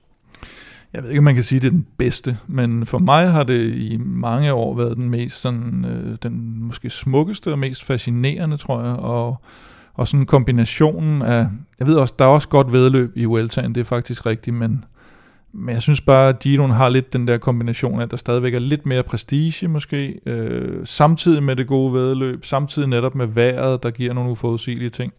Så er der tv-produktionen og alle de her mærkelige ting, der sker under en Giro. Det er en del. Men det er en del af charmen. Det er bare det, altså jeg sidder og tænker sådan jamen, selvfølgelig, selvfølgelig sker det der, fordi det, det er jo frygteligt at sidde og se på, at dårligt organiseret og hvad ved jeg. Jeg vil sige, Giro, den overrasker.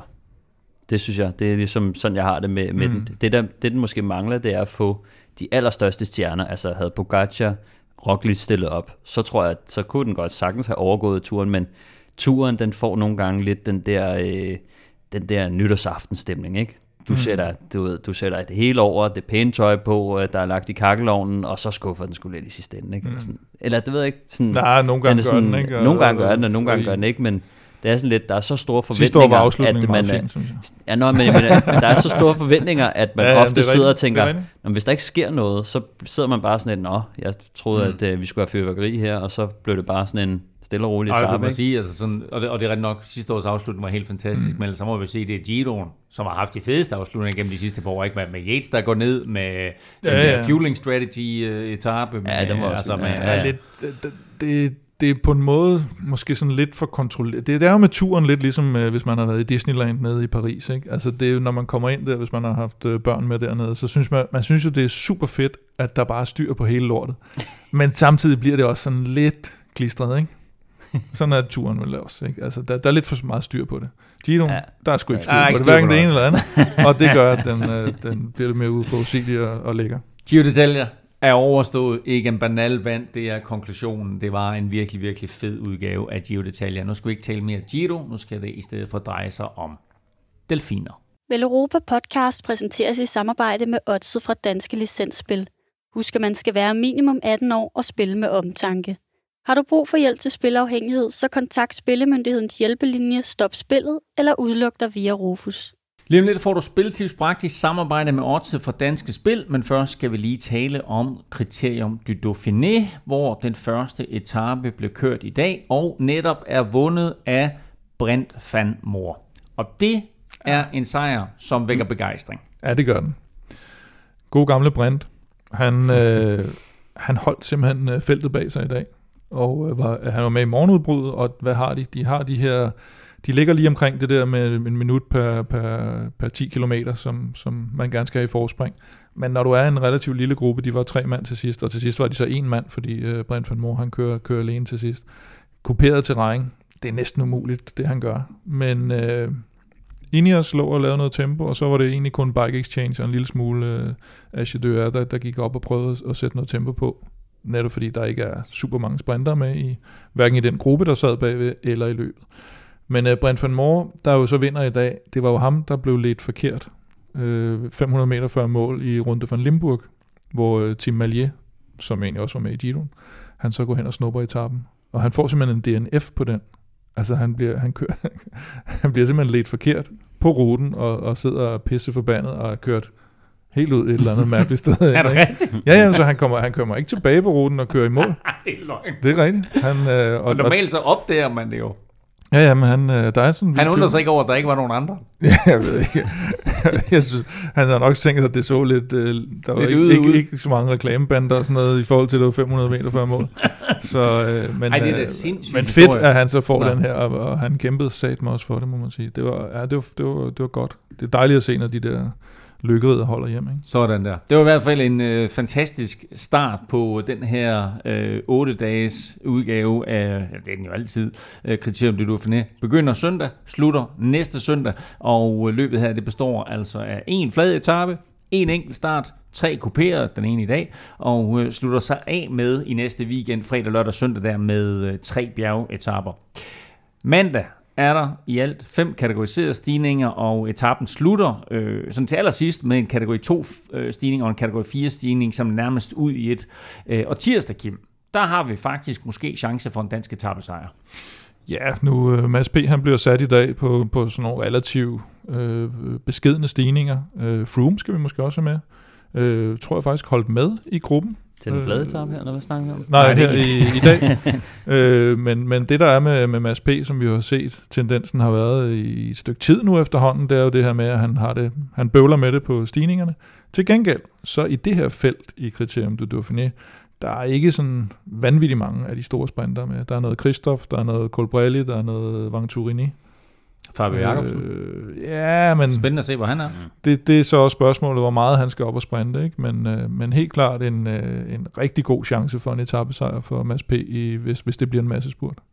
Onsdag er der sådan en let kuperet enkeltstart på 16,4 km, hvor vi vil godt faktisk igen kan tillade os at have forventninger om en dansk etappesejr. Ja, både Mads P. Øh, og, og så måske specielt Kasper Askren sidder godt med i dag. Hvad er det, han bliver 8 i, Ja. i dagens etape, ikke? og sidder godt med fremme. Og, og på det quickstep-hold, der er med her i, i Dauphiné, der, der er han klart øh, stjernen. Øh, Og han har fået sådan lidt en fri rolle, ikke? Så, Jo, jo. øhm, og det, og, altså, det bliver for hårdt for ham i weekenden, tror jeg. Øh, nu skal man, skal man virkelig passe på med at, mm. og, og, og sige noget om Askren, øh, altså at, at han, hvad han ikke kan gøre, fordi mm. det, det er blevet gjort til skamme mange gange. Men det, det burde i hvert fald være for hårdt for ham øh, weekendens program, men, øh, men alle de her kuperede etaper, de ligger, de ligger rigtig godt til ham. Ja, de, de, de har jo også sagt, at, at øh, han får lov til at køre, og så må de se i forhold til klassementet og sådan noget, mm. hvilket jo, jeg også blev lidt overrasket over, men jeg tror bare, at nu har han virkelig imponeret i, i, i nede i Portugal, der hvor han bliver tre ja. og sammenlagt, også i et løb, som, som ikke rigtig passer til ham. Mm. Der var også en enkelt start på.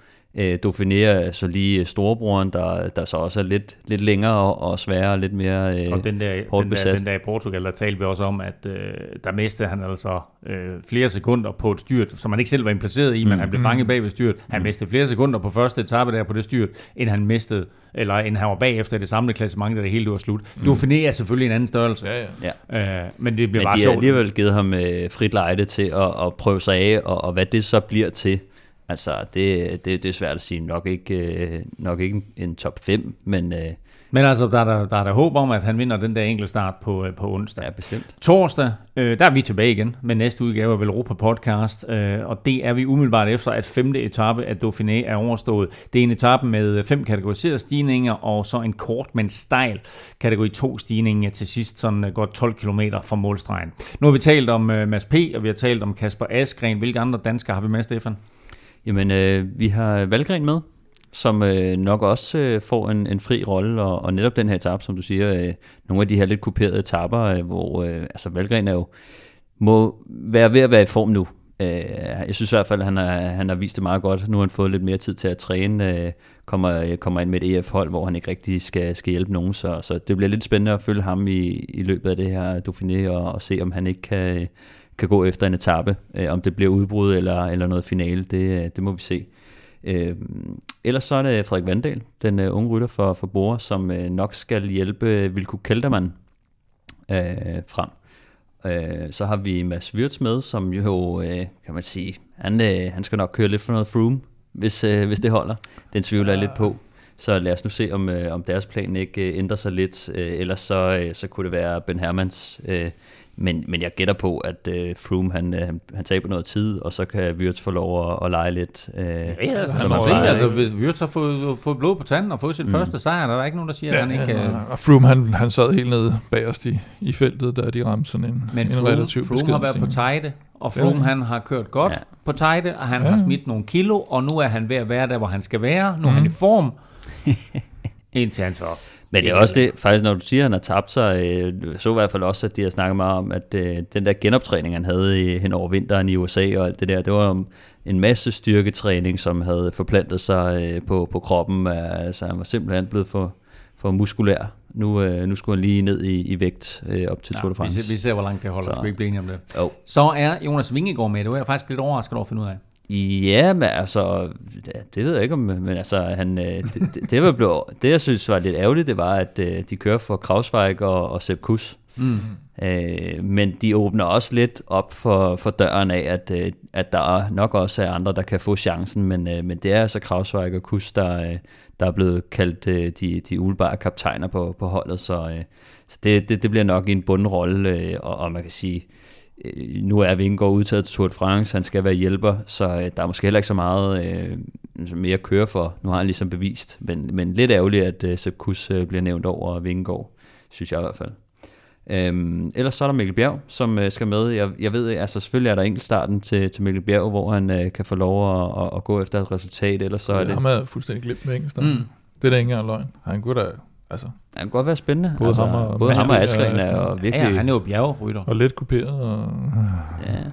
Men ellers så, er der, øh, så kører han jo også på hold med både Christoph og Brandon McNulty, som jo også har været sådan lidt en, en sjov, øh, men, men virkelig god øh, rytter. Ja, han fik jo chancen der, med, hvor, hvor Pogacar kørte for ham, og jeg ved ikke, om han skal tilbage og køre lidt enkeltstart nu, øh, fordi ja. sådan en enkeltstart kunne også godt ligge til ham med, med hvad han tidligere har vist. Ikke? Så, jeg så jeg er også mig. lidt i tvivl om, hvad han egentlig skal have. Ja, men, men øh, til sidst så er der øh, Mathias Skelmose, mm. som, øh, som jeg kan se det, øh, får også lidt en fri rolle på den måde, at at de nok ikke øh, sætter så store forventninger til ham, men han kan få lov til at se, hvad, hvad, hvad han kan drive det til.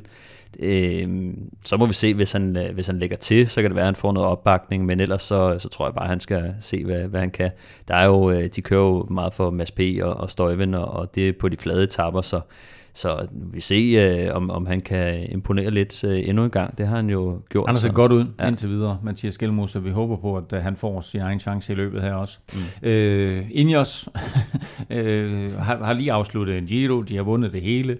Øh, nu stiller de selvfølgelig, øh, fristes man til at sige, med et ekstremt stærkt hold her, med Geraint Thomas, Richie Port og Theo Geoghegan Hart. Altså, det, det, det er et okay mandskab. Ja, plus at de jo så, altså, så har de jo ikke Rowan Dennis eller Carl Pass med. Nej, nej. Dem har de lige, nej, nej, dem er lige gemt. De, de skal vel køre noget. De skal vel køre Schweiz rundt eller et eller andet. Ikke? Nå, hvem, hvem ellers øh, de andre store, sådan store favoritter, Kim? Nej, men jeg synes, hvis man kigger på holdene, så, øh, så er det nok i virkeligheden øh, Movistar, som, Nå da. som sådan, øh, hvis vi skal matche nogle af de der tre topnavne hos seniors, så har de altså Superman Lopez, Henrik Mars og, og Valverde med. Så der er der i hvert fald et forsøg på at, at, at matche top, øh, toppen af holdet der. Nu er der jo det med, med dem, at de, de har lidt med ikke at kunne blive enige en gang imellem, så det må vi se, hvordan det udspiller sig. Ellers så er der et par, par, par hjemmebanefavoritter i øh, Gody og Guillaume Martin. Og så har vi jo, Stefan har nævnt øh, Krausweig for Jumbo. Kelterman, som øh, Vandal nok skal køre for. Så har vi Ben O'Connor fra, fra Echedør, som, som måske øh, har det med at, at godt kunne... Jeg tror sådan et ugelangt etabeløb der, det er stærk i bjergene, og det, det kunne han godt køre en, hvad kan vi sige, top 5, hvis han er på en god dag. Ja, jeg tænker, han mister nok lidt på enkeltstarten også og sådan noget. Ikke? Jo. At, øh, nu har man været vant til at se, at han vinder nogle af de der bjergetapper, hvor han går i udbrud og, og sådan noget. Ja. Ja. Det er lidt sjovt at se, om han også kan køre kan klassement på den måde. bakse en hel uge sammen. Ja. Øh, det kan Nairo Quintana jo nogle gange, men øh, nu må vi se. Han er også med. Han er også med. Det, jeg ved ikke lige, hvor han er lige i øjeblikket. Og så nogle øh, rigtig store spørgsmålstegn, det er jo, det er jo selvfølgelig øh, Fabio Aru og Chris Froome. Det er jo de sædvanlige. Jeg elsker, men, at du øh, sætter dem i samme øh, kategori. Jo, men jeg kunne også have sat uh, Louis Meintjes ind i den der, ikke, øh, efterhånden, at uh, det er der, vi er med, med de navne der. Jeg, jeg, jeg ved sgu ikke rigtig, hvor... Altså, øh, nu, jeg, jeg har jo sagt det her, jeg ved ikke hvor mange gange. Jeg glæder mig til at se Chris Froome og se, hvor han er henne. Øh, og det gør jeg også i det løb her. Han var jo faktisk ved at blive sat i dag, men, men for Ja. på en eller anden måde holde sig inde i den der frontgruppe der, og kommer med ja. de forreste hjem. Men øh, jeg er sådan lidt bekymret for, for hans fremtid. Jeg tror stadigvæk heller ikke rigtigt på det, men, men øh, det kunne være fedt. Altså, jo flere, jo flere øh, hvad, hvad hedder det, øh, udfordrere vi kan få til, til Pogacar, og Roglic og, og Geraint Thomas og, og hele muligheden der, så altså, jo sjovere. Oh, meget sødt. Bringer du Geraint Thomas ind i Nej, øh, favoritfeltet? ja, i Tour de France, ja. Ja, ja, nå, men jeg, Jamen, jeg det gør du mig. Nå, jamen, det er, det er da interessant. Nå, vi skal have lidt øh, spiltips på banen, og øh, vi kan jo sige, at øh, vi, vi lægger ud med, med Velropas vinder, og øh, det gik jo ikke skide godt med den sidste, vi har gang i, nemlig at øh, Fini han vandt den afsluttende enkelte start i Giroen. Til gengæld, så lykkedes det os jo faktisk at ramme en etappesejr til Simon Yates til odds 2,75, så øh, succes på den konto. Nu skal vi have en øh, ny, et øh, ny Velropas vinder på banen, Stefan. Vi havde også podcast polemik. Det er rigtigt, den havde vi også jo. Den skal vi lige, havde, den vil lige en af vi havde det podcast var, polemik. det var mig og Kims head Ja. to head. Og det er rigtigt. Så de bliver 1 og 3, og det ja, var ja. vel... Egan Bernal vinder Giroen samlet var podcast polemik, og den fik man altså inden Giroen til øh, odds 3,5, så vi fik altså både etappesejren til Simon Yates og den her øh, podcast polemik med, med Bernal som vinder. Nå, vi vil Det, vi Europas skal have. vinder. Det er mindst en dansk etappesejr i Dauphiné, og den får man øh, odds øh, 1,85 på. Det er sådan fedt fedt odds. Ja. Øh, og øh, som sagt, vi har på gode navn med. Det kan ikke gå galt, jo. øh, i hvert fald på enkeltstarten, øh, er der en god chance. Mads Ja. P. på, øh, Mm. på i hvert fald en af de her øh, etapper må, må blive en, en sprint, Han er hvor han, den tirsdag, hvor, der, hvor hvor han han er. ikke? helt Øh, og som sagt, sidst. altså, skal bare baske Christoph, så er den hjemmemand, ikke det? Jo, jo, det gjorde Mads, Mads Virtue i en er sekundær rigtigt. sprint i, Nå, jeg synes i, nu, på så Mallorca, ikke? Colbrelli så hurtigt ud i dag, gjorde han ikke det? Jo, jo, men der var de andre ikke med. Men han har en god record mod, Nej, det, øh, men det er rigtigt. Alle, alle, alle topsprinterne var faktisk blevet sat, så af de, af de, af de der, der kan køre lidt opad, der så Colbrelli hurtigst. Det er, det er nok vores to bedste muligheder. Mads P. en spurt, Askren enkeltstart, men så har vi også lige en, en Vingegaard, der måske kan få lov til at køre Ja. på en enkelt tab. Så er der også en Valgren, der måske kan køre lidt i Mikkel udbrud. Bjerg og på enkeltstarten. Altså, Mikkel han skal jo have sit synes, elite gennembrud på et tidspunkt. Der er gode muligheder. Jeg synes, den er nærliggende til, til sådan en Velropas ja. vinder. Sådan. Du fortsætter bare. Vi skal have Stefans staldtip, og jeg kan lige sige, at øh, du naturligvis ramte Remco Evenepoel slutter ikke i top 10 samlet. Ja, den var Øh. øh. lettet over til sidst, men øh, jeg, jeg, nu hopper jeg tilbage på Remco-vognen, og øh, jeg kommer helt sikkert til at spille på ham til, til Vueltaen i et eller andet format. Spændende. Men øh, den her gang, så skal, Skal vi vi ikke se... nævne den, du, du, du faldt af på her sidst? Nej. Nej, okay. Øh, Bernal han vandt ikke øh, bjergtrøjen også, men øh, jeg havde ikke lige regnet med, at Bouchard han lige ville øh, gå ud og sikre den på den der... Øh, Du havde heller ikke regnet med, at Bernal ville gå ned i tredje uge, vel egentlig? nej, det havde jeg faktisk Det var ikke. også lidt... øh, det vil jeg også sige. Jeg troede sgu også, den var gået Der var der ikke nogen af os, der havde det. Det var bare med til at skabe fedt, fedt, fedt cykel. du, Vi skal have øh, Stefan Stalti på banen til Dauphiné. Jeps. Øh, Egetoa, citron. Hvem siger du? Hvem citron. siger du? øh, de vinder en etape i Dauphiné. Øh, lad mig lige hurtigt øh, rise op, hvad de har. De har, som Kim sagde, Ben O'Connor til klassement. Men jeg synes, de har et spændende hold. De har Greg van Avermaet, Oliver Narsen med blandt andet. Øh, så har de Dorian Godon med, som jeg synes også er lidt, lidt spændende. Eller anden årsag. Øh, jeg synes, han er... Mm. Du sidder og griner af mig. Nej, men jeg, det, det, det er et af de odds, du har kommet med, tror jeg, jeg sådan mindst kan se for mig, skal gå hjem. Nå, jamen du... Dem har du, der været du, nogle stykker af, du som, så- er, som er gået hjem. Du så heller ikke Ja, ja. podcast-polemik for dig, men... Øh, den, ah, den så jeg mere hjem. for mig, vil jeg sige. Nå, men der er Jeg odds, synes, de har et godt hold. odds 22 på, at Jeg synes bare, jeg har også øh, kørt sådan en Agitur. Hvad var det i? Jamen, det var et eller andet Det- løb for nylig også, hvor du det fejlede gik også af helvedes. Ja. Nå. Det var Stefan Staltip. AC Døser vinder mindst en etape i Dauphiné, og så skal vi jo naturligvis også lige have Plesners Pote på banen. Ja, vi har jo været ude i den øh, misæren med, med Remy Cavagna på, øh, på, på den øh, 18. etape i Giroen, hvor han, han øh, lige præcis ikke holdt podiet der. Men den her gang, der skulle den være sikker, endda til et højt odds. Guillaume Martin slutter på podiet i Dauphiné. Odds 5,5. Det er jo helt tosset. Han slutter på podiet sidste år, og har lige vundet et endagsløb. Mm. Det giver ikke nogen mening at give 5,5 Af alle på det. de også, du har gået på, det er den her, jeg mindst skal se. Nej, men der har vi dem altså. Øh, tre Alle. spiltip bragt i samarbejde med Odds fra Danske Spil. Mindst en dansk etappesejr, Dauphiné odds 1,85. Asje Døsser vinder mindst en etape til odds 2,20, og altså Gillian Martin slutter på podiet i Dauphiné, boostet til odds 5,5.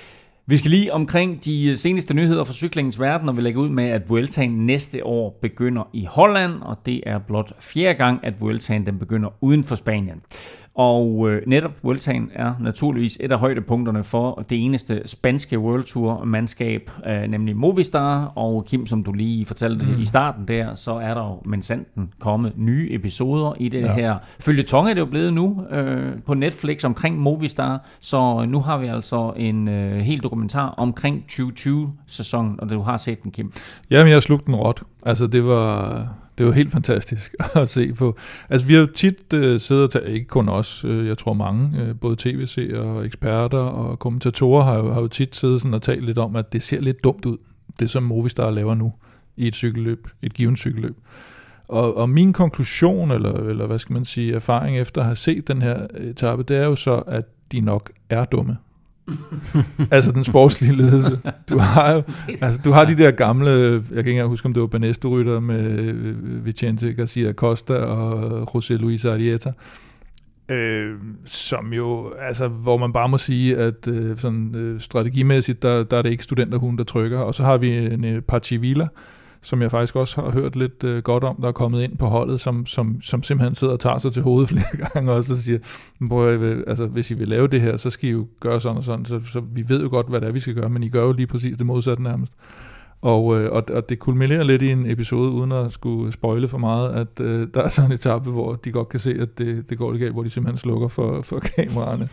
at, øh, ej, det er, at Og, det, og der tager dokumentaristen sig til hovedet og siger, jeg bruger Ja, men han vil, han vil jo gerne have, at, øh, han vil godt lige have lov at lave sin film. Og jeg synes, det er... Jeg kan, ikke forstå, jeg kan næsten ikke forstå, hvorfor de får lov at lave det her. Altså, de, mm. Mm. de udstiller sig selv øh, øh, med, fantastisk. Øh, det, det er vildt underholdende at se på. Men, øh, men jeg, jeg, jeg, kan ikke, jeg ved sgu ikke helt, øh, hvor, hvorfor de gør det. Hvor er det, man kan se den anden? Det er Netflix, Sådan. og øh, jeg havde lige en pointe der, og det var, at... Nå, den er væk. Nå, det kommer, det kommer, kommer lidt. senere. Så, kan- så kan du lige sidde og tænke over det her, fordi så øh, kan jeg lige spørge øh, Stefan til øh, de her rygter, vi har haft omkring Peter Sagan, og at øh, Patrick Lefebvre og det kønne Quickstep, de er jo interesseret i ham. Men øh, nu siger den italienske sportsavis øh, La Gazzetta, at han i stedet, Peter Sagan altså, er rygtet til Total Direkt Energi. Ja, den, øh, Og den tager du. Ja, godt. den tager jeg Ja, også godt. bare. Fint nok. Nej, men det var, det, jeg tror, konklusionen blev lidt for, for, for Lefebvre, at, at han gad simpelthen ikke at betale for alle de her øh, øh, det brormand og, og, og, og mekanikere og sonjørs. Og, Juraj Sagan, Botnar, ja, Boss. der, der skal, Og skal der de med alle ikke? sammen? Ja. Så hvis man signer Sagan, så skal man have dem med i købet Ja, også. du havde, det, de skiftede også fra, fra Tinkoff Saxo, ikke? Og det, det, det harmonerer bare ikke godt med, med, med Lefebvres øh, mandskab, og den måde, de driver. De, de driver det på deres egen måde, og der, der er det sjældent. Jeg, Til gengæld, så får du Specialized millionerne med i nakken også. Det har de i Ja, forvejen. dem har Ja, de i forvejen, ikke? Så, så de vil egentlig bare skulle gå til at betale Sagans løn. Så, så det, jeg kan egentlig også godt se... Jeg, jeg, jeg har heller aldrig helt kunne se, hvordan han skulle passe ind på det. Jeg synes, det kunne være super fedt, Men hvis han var kommet klassikermæssigt passer det heller ikke sammen, fordi de har en spændende klassikertrup, så Ja. smider du Sagan ind, som kræver øh, noget hjælp og et hold og sådan noget, og passer han virkelig ind til at køre med Altså- Lampard og, og Askren og... Nej, og det, det, er også, det er også meget uligt øh, Lefebvre og Quickstep at købe sådan en rytter, som jo er sådan lidt på vej i hvert fald til over the hill. Jeg siger ikke, han er over the hill, men han har jo nok set sine bedste dage. Så kan man sige, jamen hvorfor tager de så sådan en rytter tilbage som Cavendish? Men det er jo sådan en, hvor de bare får ham nærmest gratis, og der Mm. ikke er nogen uh, strings attached, og de kan ligesom sige, hey, kom hjem til, til familien, og så bygger vi dig lidt op igen. Ikke? Men det er også klart, hvis du tager sådan en som Sagan, så koster han pff, vel 5 millioner euro. Ja, Og, fire, øh, hvis de er heldige. Ikke? Og øh, sådan en som Askren, han koster måske en million euro. Nej, jeg tror, han skulle have Ja. stedet i pris, du. Hvad? Jeg tror, han er, jeg tror, skal have stedet til over en million nu. Spørg mig. Det spørger jeg, hvad man skal. Ja, nej, men jeg siger bare, altså en, en, en million euro om året, det er sådan, som cykelrytter, så er, det, så er du ligesom oppe i, i, en god stjernestatus, ikke? Øh, og, og det er der, altså hvis man siger, at du kan få 4-5 øh, Askren-typer, nu måske er det ikke Askren lige, men, men Yves Lampard, øh, de andre, øh, den type, altså vil man ikke hellere på Quickstep have sådan 4-5 stykker af dem, i stedet for en Sagan? Det, det tror jeg. Quickstep vil som regel gerne. Ja. Ja. Vi skal lige have med også, at øh, en franske sprinter, Arnaud Demar, han viser altså super god form her inden uh, Tour de France. Han har vundet tre etaper i uh, det løb, der hedder Bouclet de la Mayenne her i weekenden, og dermed så vinder han altså også løbet samlet. Det mindede sådan lidt om hans... Hvad du sige? Giro, Giro hvad? var det det, ham, der vandt? Ja, han vandt fire etaper i Giroen sidste år. Nej, men han havde faktisk en tilsvarende øh, sådan fire dages etabeløb sidste år, hvor han også vandt tre etaper. Så var han så ikke med i turen. Nu, nu kommer han med i, ja. i Tour de France i år. Det glæder vi os meget til at se. Og Stefan, øh, så ryger den over til dig, fordi der var de her to klassiske løb i Danmark i weekenden. Øh, GP Herning, som blev kørt lørdag, og øh, Fyn rundt, der blev kørt øh, søndag. Og GP Herning blev vundet af Mads Østergaard foran øh, Magnus Black- Barclays. Øh, De to var i sådan et, øh, et øh, udbrud sammen og kom sammen til mål.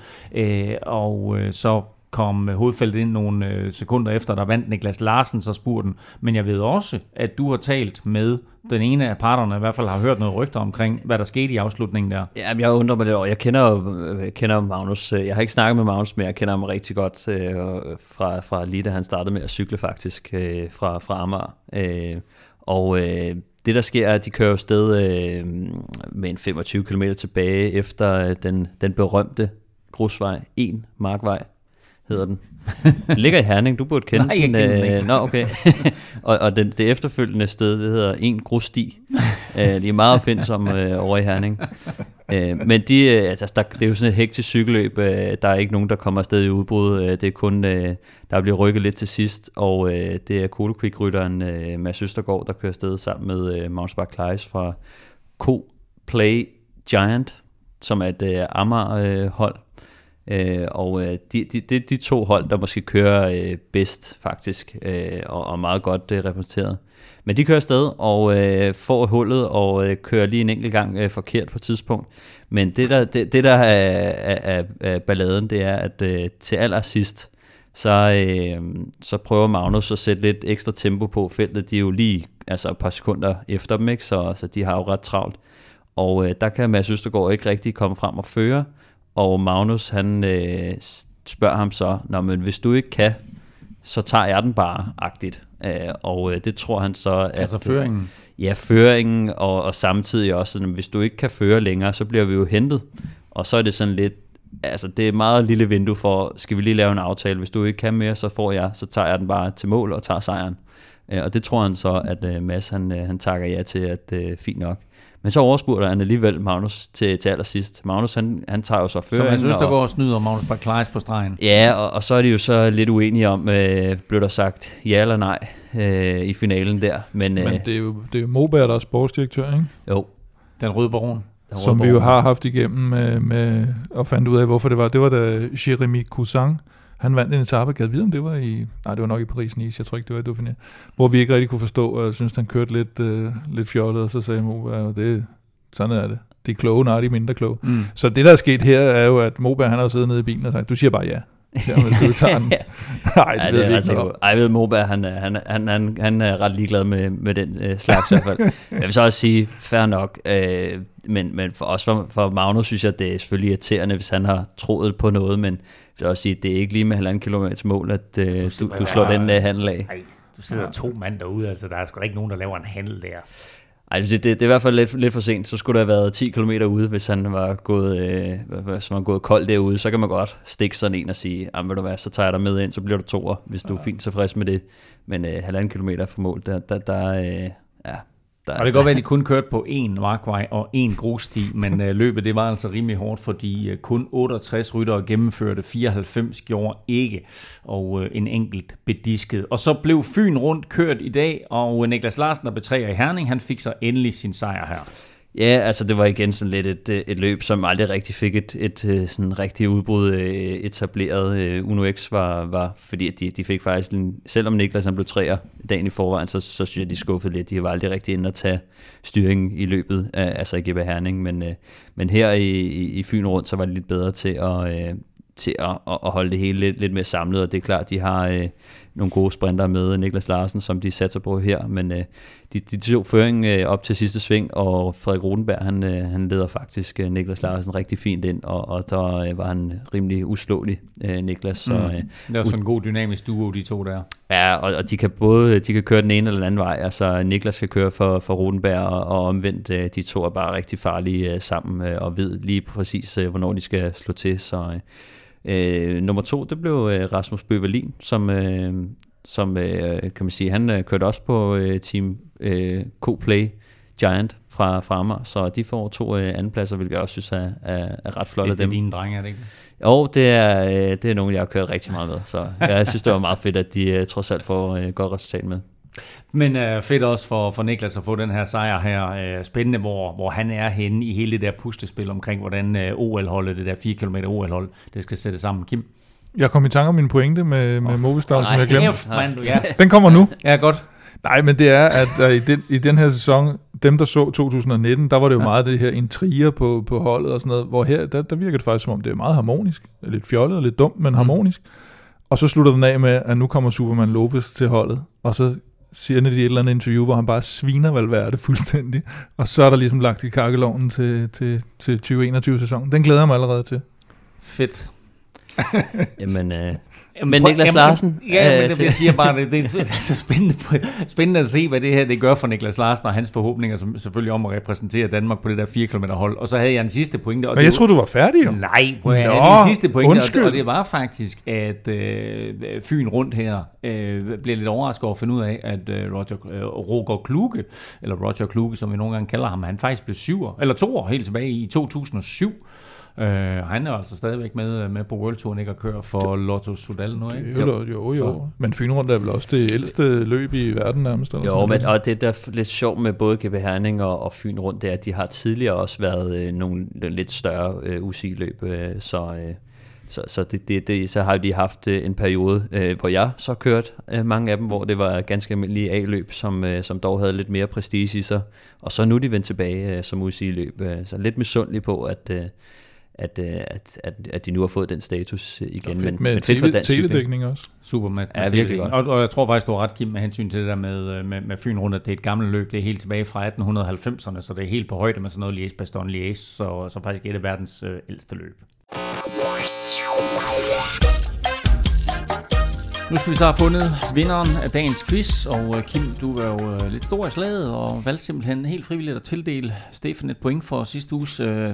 Philip Pogana misære der. Så det er står 15-14 til Stefan. Til gengæld så har du så fået uh, serveretten, Kim. Som jeg så ikke kan bruge til noget. Så uh, ja, principielt kan du godt, hvis det er sådan, at det er uafgjort i dag. Jo, ikke? Um, Nå, okay. Men uh, jeg bad jer om at komme med de fire nationer, der har vundet kriterium du Dauphiné inden for de sidste 10 år, og mm. jeg har set begge jeres øh, to svar, og øh, jeg tænker, at øh, du får lov til at lægge ud, Stefan, med dine fire svar på, øh, hvilke fire nationer du tror, der, eller mener, der har vundet øh, kriterium du Dauphiné her inden for de sidste 10 år.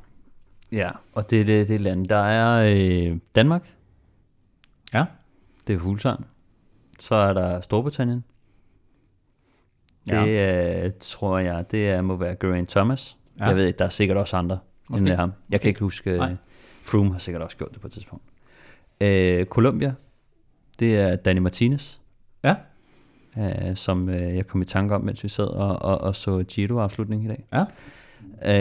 Uh, og den sidste, den var jeg meget i tvivl om. Men uh, jeg har gået lidt frem og tilbage mellem uh, Holland og Slovenien men jeg vælger Holland. Du vælger Trods Holland? Ja. ja. Jeg holder fast. Godt. Kim, mm. hvad er dine fire? Jamen, øh, jeg har også Danmark, Storbritannien, Geraint Thomas, Bradley Wiggins, Chris Froome, tænker jeg. Ja, de er faktisk alle tre vundet. Dem, ja. ja. ja, de er alle tre vundet. Og øh, hvad sagde jeg? Storbritannien, Danmark, øh, Colombia, ja, Danny Martinez.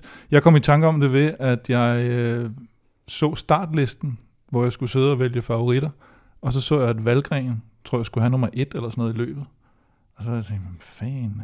Så kom jeg i tanke om i dag, hvem helt, så må, der jo, så må der jo være en, der havde vundet, for jeg kan ikke huske, hvem der havde vundet sidste mm. år. Mhm. Og så tænkte jeg, det må enten være Uran eller Danny Martinez. Og de er ah, begge to fra Colombia. Okay, så du har googlet? Ja, okay.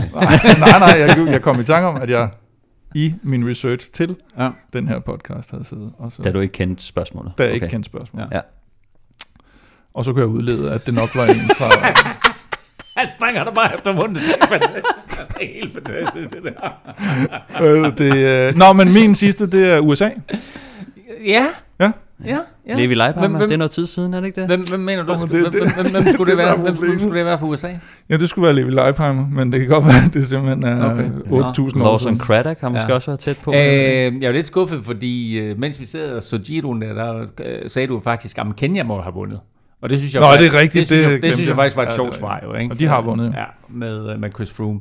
Ja. Øhm, vi kan tage dem øh, fra, fra 2011 og frem efter 2011. Jeg kan jo lige sige, at 2010, der vandt Janus Bajkovic. Øh, ja, men, så men han tæller ikke med jo. Nej, han øhm, tænker jeg ikke til med. 2011 Bradley Wiggins, 2012 Bradley Wiggins, 2013 Chris Froome. Så han jo ikke vundet. Springer vi lige 2014 over. Så har vi 2015 Chris Froome, 2016 Chris Froome, 2017 og 19 Jakob Fuglsang, 2018 Gwen Thomas, og så ganske rigtigt, som I siger, 2020 Danny Martinez. Uh, og det betyder så, at vi mangler 2014. Og er det så en hollænder, eller er det en amerikaner, eller er det måske en slovener? Det korrekte svar, det er Andrew Talansky. Fra USA. Fra USA. Så du ramte USA. Ja, jeg vidste, det var en amerikaner. Ja, det er åbenbart jo. Men det var sgu da ikke Leifheimer, nej, det var Talansky jo. det var Talansky. Men prøv at høre, det er jo ikke det, var ikke det, der spørgsmål. Ikke nej, det var nationer. Navne, det var spørgsmål om nationer. Så Kim, du får fire point. Nej, men det var jo en fantastisk udgave. Løg.